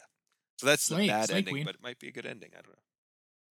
Yeah, I mean, I, I want to see. Uh, like I like I've been saying all season, I thought this was going to end with Jon being very sad on the Iron Throne, and in a sense, I'm glad that didn't happen because that would have been a worse ending. It would have been dumber and more obvious. Um, but what we got is just like, yeah, man, it's this is how Game of Thrones ends. This is how this is this is the level of bad that Game of Thrones has been operating on for a very long time. Well, I mean, especially when Daenerys got to Westeros, the story really started to fester. Nope, nope, nope, nope, nope. nope, nope. I saw that one coming. I cut you off at the pass. Um, Do you have these written down? Have you? Are you? Do you have a list? no. oh Jesus Christ! I feel like that's. I don't know if you saw Phantom Thread. I feel like that dinner scene. It's like, do you have a gun? Have you come here to murder me? I haven't I haven't seen Phantom Thread, but You um, should. It's it's I am now looking forward to that. Um. So yeah, uh, uh, it was, I was gonna say something about that. Um, oh yeah, and oh, the one other thing we didn't mention was um, Tyrion getting rewarded the Hand of King, Hand of the King again. Um, so like on one hand, I'm really into restorative justice and like I'm very into like oh, that's you know politically super Yeah. cool. Uh, but like practically speaking, and like messages on the show is like Tyrion gets to be a pretty bad hand of the queen, and then murder people and just generally be kind of and then get her get his best friend murdered and just not really have good judge of character at all and just make bad decisions and then um, be a be a prisoner get to monologue without any sort of rebuke from Grey Worm I Mhm. mean, he's sort of just like generally is like, no, but then he doesn't really do anything about it. And um, uh, then his reward is he gets to be Hand of the King again for some reason. So it's cool. yeah, great, awesome. Um, Game of Thrones. Game of Thrones. Uh, yeah, jazz hands. right? Yeah, it really was at Game of Thrones.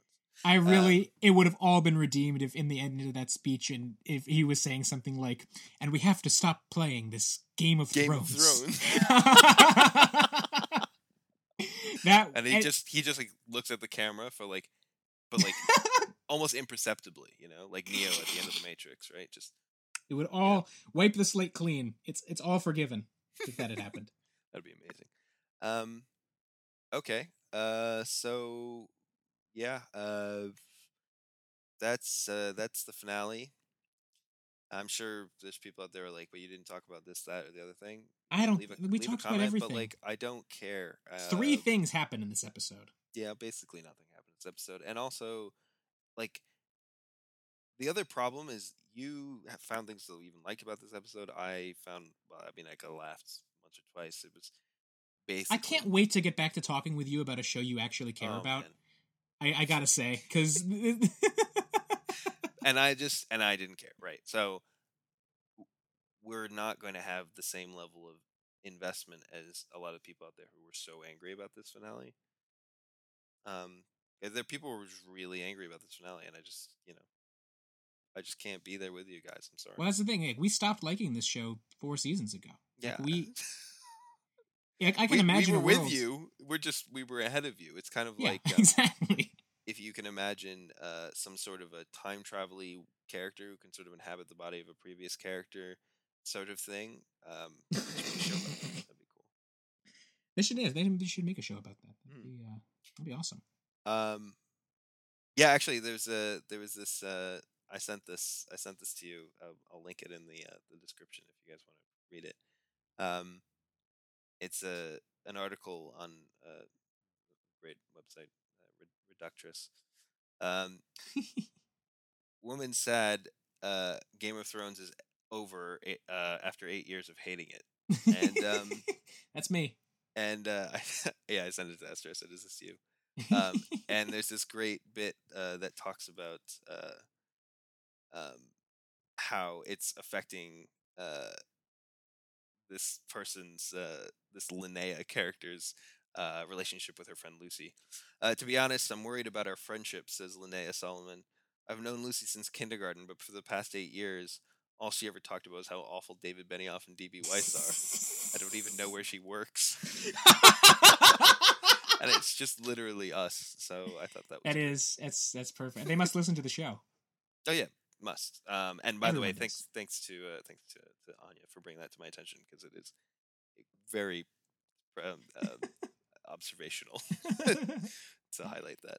Um, okay, so uh, we'll just you know just a quick reflection on the series. We've we've mentioned you know giving up the ghosts as like a general thing, and like Daenerys getting in Westeros was um, um, bad, and those were just a lot of bad things. Not inherently, but just like as markers of when the show sort of really like lost its mind um, uh, at various points.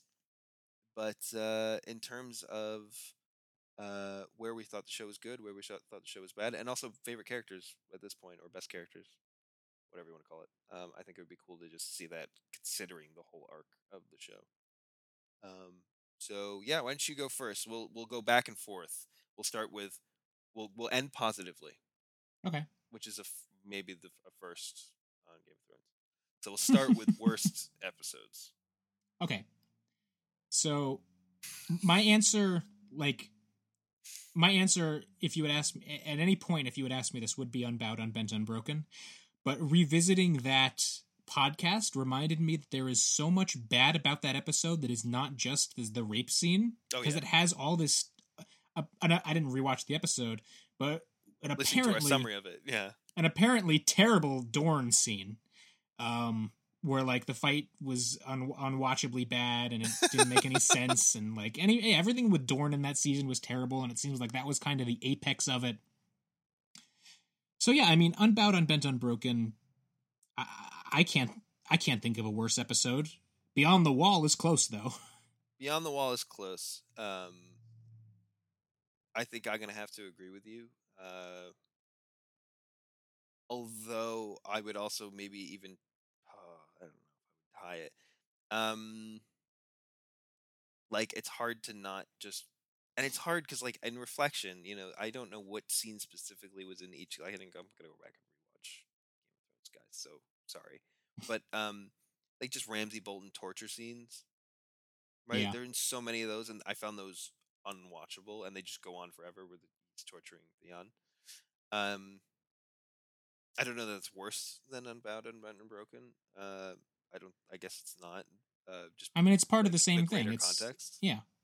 Um, well, yeah, but also the great. You know, that's there's also the gender context and other things going on with Unbound and broken, So maybe so I would say that's probably worse. But it's yeah, it's all just garbage. I will say that it was season five was starting. I was adamant that season two was the worst season because I hated season two. I know. Um, and uh, by the end of season five, I have to imagine my opinion changed uh, Mm. because I didn't Yeah. realize how good I had it. Um, Oh, and what what episode did um Stannis barbecue his family? That was bad too. yeah, I don't remember what I. What, That was that was must have been the season five finale. Um, I'm not sure. Uh, No, it's the it was episode nine. That was the big. Remember when they used to do like a big thing in episode nine? yeah, it was, season, five, episode nine. That was what it it, it. was. That's it. Yeah. Um, I don't remember the name of the episode, but yeah, that's the one.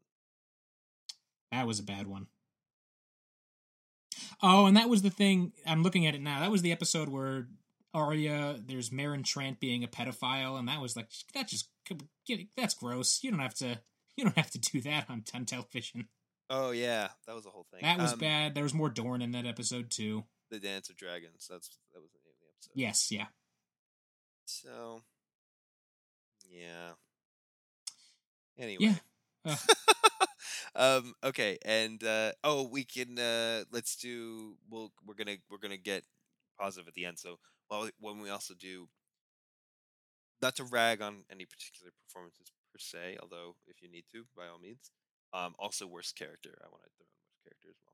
Ramsay. I mean, I, I mean, wow. that was quick. I, I come on. Like who who else is even close? Who else is Well- even approaches the badness of Ramsay? Ramsay was bad. I mean, look. All right. Well, yeah. Go ahead. Make your case. Why? Why was? I don't need to make a case. We have hours, you know, several days worth of podcasts probably of just talking about how shit Ramsay Snow is. He's he's this character who just I think Joffrey is, in retrospect, a pretty good character. He's not as good as he is in the books because they, just by necessity of television, have to flatten him a little bit. Mm. Um, but like Ra- Joffrey is a fun character to hate. You look at him and you're like, oh, he's terrible. He's the worst. But you like you like watching him because you're waiting, like, oh, and he's gonna get his comeuppance and it's gonna be so good, and he does. Ramsay is not fun to hate. Ramsay, you watch and you're like, I am so furious with with this character, and I just and there's nothing fun about it. There's nothing entertaining about how bad this character is, is and the, the terrible things he's doing. There's nothing. There's no joy to be had in watching him do the things he does because it's just so heinous and despicable and and vile. And it's yeah, there's just nothing redeemable about anything that happens with Ramsay. Whereas I feel like with and I feel like the worst part is that they they they took the wrong lessons from Joffrey because Ramsay, you know, he's in season three, I guess, but really like it, feels like in when they introduce him in season three, they're kind of being like, well, we know Joffrey is on his way out soon. We have to introduce a replacement character who's going to replace Joffrey as like the villain of the show. And yeah, it's just it's just utterly shameful. They should they should they should quit writing after writing anyone who had anything to do with the writing of Ramsay Snow should quit the profession because it's just it's just despicable. I I agree that the writing was really bad. There's Here's a but. yeah, there's a but, and it's not a but in defense of uh, the character at all. I I completely understand what you're saying, and I I'm not even sure I disagree with you. I think probably the worst character, but Iwan Rheon does a good job with Mm, that I character. guess. I, in in and there are like like to me because that character does the worst thing to the show it's hard not to associate them but like as a, as an example there are other characters like this in the show certainly Littlefinger by the end was just a caricature of a caricature um but he was fun. Like you know, little Littlefinger. No, no, no. And and and um, God, who plays him? Um, what's his name? I know his name. He's been in other stuff. Yeah. And do you not? no I don't I Okay, mean, well, I- I never did. mind then. but no, Littlefinger is like it's fun to have a character on this show who is just like Aid- a scumbag. Gillen. Aidan Gillen. Aidan Gillen, yeah, he's just a scumbag, and he's not evil. He's just like scuzzy and kind and gross, and just like you just look at him, you're like, uh, that Well, guy, I mean, he, Littlefinger. he's, he's also the respon You know, he's responsible for selling Sansa basically. He is, and he's you know, I'm not defending him. He's a terrible person, but the the the act he's not evil. I, I think he's not a he's he is yeah he is not evil in the way that Ramsay is evil, and that makes him to me really fun to watch. Like, oh, this this asshole and his scheming and what, what's you he were gonna so get up angry to? by you were so angry, but what I'm not. I'm not. Obviously, I loved um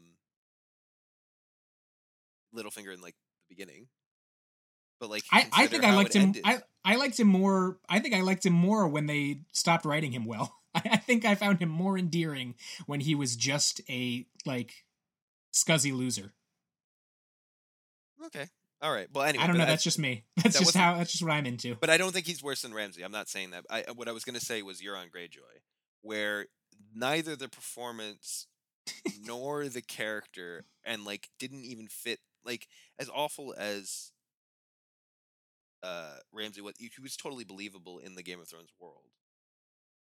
Right? Would you say that? Like if they had I guess. done sure. one Theon sure. Torture scene instead of twenty and didn't have the Sansa scene and just like but you understood that was the kind of character because by that point we already knew what kind of character he was, right? That's all we needed. Um, which was Yeah. our point in the whole thing.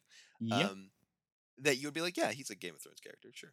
Um, that would be totally reasonable. Um, whereas like Euron, uh, what? You're. You know what's You funny know what I is mean? we've talked Like, a lot of shit about characters They're just like there's just nothing. They're like they're like tissue paper, right? There's You know what's funny is that Euron. I I agree with you, but in his final scene, I I kind of started to come around on him for the same reason that I for the same reason it's the exact same thing I'm talking about with Littlefinger. It's just like, oh, this guy sucks. Like I kind of love how much this guy sucks, and he's just there's nothing interesting about him. There's nothing to him. He's just a jerk and and like and just hateful and he's just the worst and he's terribly written. And I don't know, like I find that I when he's lying there bleeding out and he's like, "I'm the man who killed Jaime Lannister." I'm like, "Yeah, you are. You you you little you really did it, you little guy. You you, you be proud of yourself." like I I don't know. Weird response to a character. I don't know. Like I find there's something really likable to me about a character who's just a scumbag and is just unapologetically a scumbag. And it's not like it is not like reprehensible in the like not, what Euron does on this show. Nothing he does can be said to be reprehensible. He's just a sleazy douchebag who wants to have sex with Cersei, and that's it. like that's come on, that's that's kind of great. Yeah. Uh, if you don't, if you have no expectations for what for this show being good, that's great. Yeah, it's hard to evaluate the characters because we of where we were when we, you know, if you introduced Yeah. Euron in season two, you'd be like, "This is awful." Yeah, absolutely. Um, but then by season eight, you're like, or season seven, whatever. It's like, yeah, why not? Yeah, exactly. That that's So- exactly where I'm at. Yeah. Sure. Yeah. This this show's been shit. This show has been shit for so long. This character, fine. It's not like you're ruining a character I liked, so yeah, I'll take it. All right. Well, so we've got that covered. I mean, yeah, I think I'd probably go with Ramsay just because I hated all those scenes, but um, I don't think it's Iwan Rheon's fault. Um, and he he does the same thing over and over again, and I think that that's you could say, oh, that's bad, but like I know the actor, he's been in lots of other things, and is is doesn't just do that at all. Um, he's not my favorite actor or anything, but he's he's capable of more than that. But when that's all they give him over and over to do, like I almost feel bad. Like, it's, it's can you imagine Yeah. being that actor having to do yeah, all those it'd be terrible, miserable, miserable. oh, it's just awful. Um. Okay. Uh, best episode. Um, as I was looking at this list of episodes before we started recording, the one that jumped out to me is a Golden Crown from season one. Oh, good choice. Um, and it's not just because that final scene where the episode gets its name is Mm. fantastic, but there is so much good in this episode. The I- um, let me run it down. In this episode, Bronn is introduced and he kicks the guy through the moon door. Great scene. Um, Arya, there's scenes with Arya and Syrio Forel. Those scenes are all fun. Um, there's the big twist, which is that Joffrey and the other kids. This is the, this is the episode where Ned discovers that Joffrey is the son of Jaime and Cersei. That big Mhm. twist happens, and then at the end of it, you get the Golden Crown scene. Like it's just, it's just everything in it is great, and it's directed by our guy Daniel Minahan, and it's just, it's, it's awesome. So I'm going to pick. I I I love a Golden Crown, and actually that would have been that would have been up there. The other one that I was thinking about was um uh the the Lion and the Wolf Yes, that's um, that as that's the as- episode right before. as I said last episode, that is where everything kicks off. Um, and this, if you're watching the show, that you have to watch the last five episodes like immediately because it's so exciting by that point. Because that's when Ned gets turned on, and you're like, "Oh, what's going to happen? How is he going to get out of this?" And of course, he doesn't. Um, funny enough, Baelor is not my favorite episode. In the, everyone likes Baelor, but it's you know it's fine. It's good. It's not fine. It's it's good, but it's not. It's not my favorite episode. Yeah. Um, my favorite episode of all of Game of Thrones, by far, is um, the tenth episode of Game of Thrones, which is called Fire and Blood, which is directed by Alan Taylor. Yeah, that's a Um, great episode. It is. I think I said this on the last episode. It's the only time I've ever done this, but at the end of the episode, I stood up and I literally cheered. I was like clapping. I was like, "This is so, so, so cool." Um, and like, so a lot of stuff happens in this, but like the scene for me that just sells everything because obviously this is the follow on of all of these um like the the follow of last episode of the previous episode which is Ned dying. So you're like what does the show even do now? It doesn't even have a protagonist anymore. Uh and and now Sansa's stranded without her dad and all this with all the rest of it and she's stuck with um uh with with Joffrey and they're building up the Night's Watch um and there's this idea that like Jon's gonna desert the Night's Watch and join Robb and all the rest of it, um, and it's just like it's crazy, and all of that's um, uh, a a fantastic like foreshadowing of what could have been, I suppose. Uh, now that we've finished the show, but at the time it was so exciting. But perhaps most excitingly, um, we have uh, this incredible scene where Daenerys um, takes the eggs into the fire and then like comes out with dragons, and I just no scene has ever achieved that level of talk about moments. Like nothing Game of Thrones ever did after that ever lived up to that, in my opinion. Like that was incredible. First of all, the dragons looked amazing, and like just, In 2011, yeah. eh, they, do they not look good now? I mean, I haven't rewatched the scene. That's just a guess, given the budget uh, of an HBO show in 2011. Um, but like they didn't. There was no other CGI. Remember, like now that's everything CGI, but like they didn't have anything else. Yeah. So oh yeah, just yeah, yeah. the dragons were the only focus and like it was just one little scene um but also the, the cgi looked good and we were like whoa like the show has can do can make realistic creatures this is new um and also just like the imagery of daenerys coming out uh naked because it's game of thrones Yeah. uh, but also but she you know but it made sense you know she was in the fire and whatever she comes with dragons on her it was just incredible i couldn't believe it it like the the show it seemed like it blew its its um its like major plot point in the ninth episode and then just upends everything with fucking dragons i mean it was amazing Mhm. and like it's so sad to see in season eight the finale and um we're done now and in my like in how i'm in, interacting with the show now i'm like oh another fucking dragon like i don't care all these dragons anymore and it's so distressing to me considering where it started that i could feel that way but i just ah i mean that's what's happened that's what the show did it made me hate the dragons and i hate them but just don't not care and that's that's unforgivable so that's me Yeah. I'm I'm with you. Uh, it's a great episode. um so uh yeah and then uh, uh best best character See, this is the hard part for me, just because with a great episode, you can look back on the great episode and like that was great. But with a great character, it's like so many characters on this show just turned to garbage in the later Yeah. seasons. It's like I honestly don't. You Yara, can, you can you can nuance it if you need to do like a Listen, season one whatever. Yara is really cool. Yeah.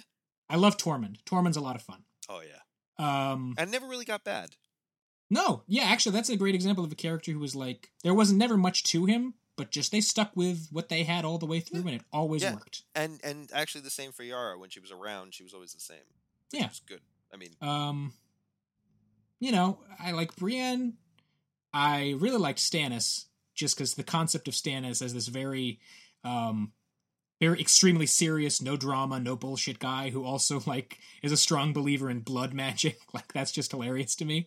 So Stannis conceptually is great. Um, and also Renly was fun when he was around. It's just again, it's just like a guy who's like, I don't really care about all your Stannis and Renly are not who I thought you were going to bring up in this discussion. But that's the thing. These are characters who haven't been around for a long time. The characters who ended the show, I feel weird calling them my favorite characters, just because like they haven't been characters in forever. Tywin, Tywin would might be my favorite of all time. Mm, Tywin was so I- good, and Charles Dance, maybe yeah. the best performance on this show. Just amazing character. so And, he and was he was really good, and actually I was going to bring up a specific scene with him, uh, which is when he's skinning the deer. yes, that's like his first scene, isn't it? Um, is I think his it. first I, scene? I think it is. I think that's how he's introduced. Talk about visual metaphors, right? Yes. Well, seriously, yeah. Awesome. Um, anyway, yeah. So uh, Charles Dance is uh, is Tywin Lannister. Fantastic. Yeah. Totally. I Um, mean, yeah, that's. I, I have a feeling you probably have more to say than I do. No, not necessarily. I mean, I, I was I was strongly inclined to go with um uh you know Ned Stark. Sure, Ned Stark is amazing. that's great. Yeah. Fantastic character. Um, you know, oh, I, he sh- I just say Robert Baratheon too. I miss him. Robert Baratheon actually is an incredible choice. he was so much fun. He was so ridiculous. I loved him. It was fantastic. Um, and uh, yeah, and but yeah, Ned Stark just eh, you know he he was an anchor to the whole show and an introduction to this very complex world. Um, so yeah, I mean, and and I really think that it, you know we we we kind of take for granted. I think at this point the fact that um, Sean Bean is just like the guy who is in fantasy things because he was in Game of Thrones, and Lord of the Rings, and uh, he's also in like epic. You know, he was in, like a war series and like all this other stuff. Like it's just it's his thing. Um, but he's in those things in large part because he's really actually quite a good actor. Yeah, and um, totally. and he's not just, but he's not just, you know, I, I love Lord of the Rings, but like Boromir's not very compelling as a character. He's just kind of, I mean, there's a, there's there's something to him, right? He's he's a he's he's drawn to the power of the ring, but he's also clearly got some emotional connection to Frodo and doesn't really want to hurt him, even though, and he does protect the hobbits and dies doing it and whatever. Fine. Um, but like in this, he has to be a dad. Um, and he has to also like, like you just he has strong dad vibes, right? You just want totally, to, yeah, You absolutely. want him to live. You want him to do well. So when he's like, pro- you know, it's like um, it's like a, a a movie where like there's the the house, you know, there's like a home invaders or some sort of thing, whatever, and like the dad with like glasses on and like you know a button shirt or whatever, look kind of a nerdy guy, whatever, um, who like makes puns for like his kids, is like trying to defend his family, and you're like, oh, you're gonna die, dude. This is just sad to watch, but like I really want you to not die, but you're gonna die. It's just that's what's gonna happen and that's exactly what happens to Ned. And it's like that's the exact vibe of it. It's just like this, but he has to defend them, right? Because he has to he has to fight for truth and justice because that's the kind of person he is. And like Sean Bean sells this entire kind of almost farcical, you know, notion. Once we know what the kind of world Game of Thrones is, the idea that a Ned Stark can survive in it is amazing. It's amazing that he had kids and like fought in a war. How did that even happen? You know what I mean? Like, how does that kind of person? Jon is a very similar person and has been ex- exiled and murdered multiple times. you know, and and Ned, um, you know, didn't make it very far. That you know, as long as we knew him, but had lived a fairly long and like whatever life. Anyway, but like Sean Bean communicates all this, and I just thought he was really, really fantastic. So, um, as like a as like a gateway to the series, and not just out of nostalgia, I think Sean Bean is the because I've watched season one many times, if, even if I haven't watched the other uh, seasons as, as as much. So, um, I'm gonna go with Ned Stark. I think that's a that's a fair bet. yeah, good call. So that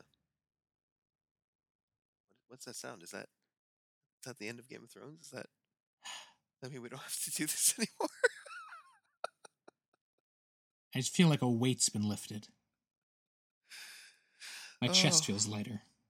I again, uh, so we're, we're joking to some extent uh, in that um, the podcasts have always been fun. The I the podcasts have have been genuinely, and we're gonna keep. This isn't the end of our podcast, but I want to say that I, there have been days when I've had terrible days, and just the podcast picks me right up because it's always fun to talk to you, even when the show is terrible. And there is an extent to which I'm going to miss talking about this bad, bad television show. But Because it's hard also- to invest. It's hard to invest in a show like because we want to talk about shows that we like and don't like, but it's hard to be like we're gonna do a series on a show that we don't like. You know what I mean? mhm. It works best when the show turns on us. that is kind of this is kind of the ideal situation in a way. we're all the Ned Stark here.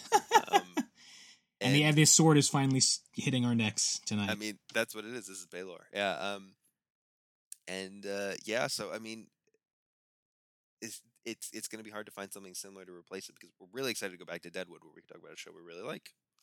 Um, I mean, maybe that'll turn on Deadwood and by the movie No. just be. I don't hate accept that. I don't accept that premise. It can't happen. I knows? can't do this. Not again.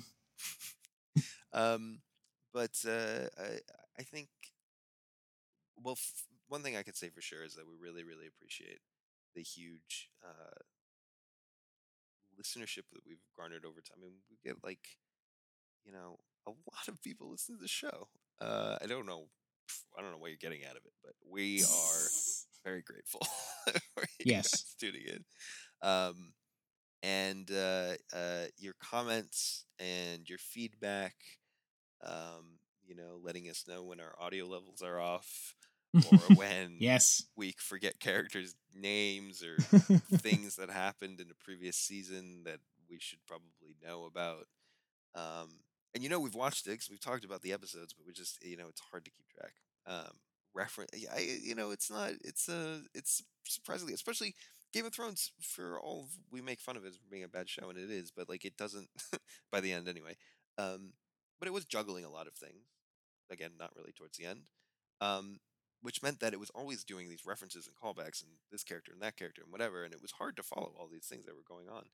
Um, so we really appreciated the help on that and um, and the, the and for you guys listening to us banter and bicker and whatever else uh, about it. And um, uh, yeah, it's been five years I think of this, and uh, it's Yeah. just been it's been super fun to go through it uh, with you all. And uh, whatever you thought of the finale, um, obviously we'd love to hear about it. Um, but uh, hopefully you've uh, gotten something out of uh, Stark Contrast. And Yeah. um, You know, it's funny. Um, since we started doing the, just just when you sometimes you finish doing a thing and you kind of look back at your life and you think like this occupied such a space in my life where so much you know i thought i was a boy when we started recording this podcast for example um, so much in my life has changed and yet i wish i could say like and i remember it through game of thrones but i don't because i don't care about game of thrones that's kind that, that's my closing thought but hopefully, you know, you remember it through Stark Contrast a little bit, you know? yes Um, yes and so uh, I certainly do. I mean, it's it, it- when I go back and listen to the, we were there was an episode of um, it was the first episode of the show, and um, there's a, a in season five, and we actually named name of the series, um, and there's a scene that we were talking about where it's uh, Varys and Tyrion on like a on like a a, a veranda or something. yes um, i remember this yeah. Yeah, and uh, you said uh, if we get another shot of Tyrion talking to Varys next to a banister, and in my head as I'm listening to this, I go, "A Lannister banister," and then my own voice from five years ago goes, "A Lannister banister." so we've changed, but not that much. Not that much. Our souls remain the same. uh, that's for sure. I was. I made me happy. It made me happy. Wow. Wow. Um, so yeah, I mean, uh, so we've we've basically we've we've said this already, but we're going to be coming back to Deadwood, uh, finishing season three uh, in our Hoopleheads podcast, and Hoopleheads will conclude with a um a discussion of the film, uh, which is really cool because that's I think out now. no, that- it's not not yet. This this Friday maybe? Okay, something like that. So soon, uh, we won't watch it right away. We're trying to pace ourselves um, because we need to get through all of season three. We hope you'll tune in for that. If you haven't watched Deadwood, this is our pitch. You should listen to Hoopleheads, but to do that, you need to watch Deadwood, and it's an easy recommendation because we both like the show a lot, and it's awesome. I just had a whole conversation about it with some other folks who were also disappointed with Game of Thrones, and it turned out one of them had seen Deadwood and said and recommended it to everyone alongside me. So we were very, we were pushing it. Um, and I think that uh, if we can just convert a few more people, you know, it's it's always better to experience good television. I think, or good art. Um, Mhm. Deadwood is awesome, and uh, yeah, so we're very excited to do that. After that, we it's sort of open open season. So if um, we've kicked around some ideas internally, and uh, we'll let you know. Um, obviously, if we make a decision on that front. But if you guys have any ideas, Can I say one of the ideas because Yeah, just to yeah, get some feedback on it? Well, there's this little show called Neon Genesis Evangelion that's coming to Netflix this summer. And I would love nothing more in my heart than to subject Soren to what that show does and the places it goes. Um, and just to see your reaction would be the greatest joy of my life. so I would I would very much enjoy that. um, so that's uh, that's a possibility as well. Um, it's a it's long though, right? It's 26 episodes and Yeah, a okay, movie. Yeah. Um, so that's, I mean, just to bear in mind, Stark Contrast is on episode thirty-three. So that's That's true. I mean, we could they're half hours. We could do two we could do two and one. Yeah, like we did for Cora, actually. Yeah. So something you think about. So uh, yes, uh, and um, and we've yeah we've talked about a few other options. So there's a lot out there, um, and uh, we'd love to discuss. And you know we could t- take on other forms, maybe film, maybe TV, who knows. So um, I suppose with that, just uh, again a big thank you to all of you, and uh, thank you uh, Esther for this ins- insane ride has been. Uh, Thank you, Soren, for for for taking it for being sitting next to me on this on this roller coaster. It's it's been good, and uh, thanks for your book insight. It was really helpful in season eight. Yeah, remember when that mattered? Oh, the whole conceit went out the window almost immediately. Um, that's okay. Uh, so yeah, uh, catch us on Hoopleheads, and uh, I guess uh, that's a that's it. That's a wrap on. Uh, that's a wrap, everyone. That's a wrap on the stark contrast. And scene.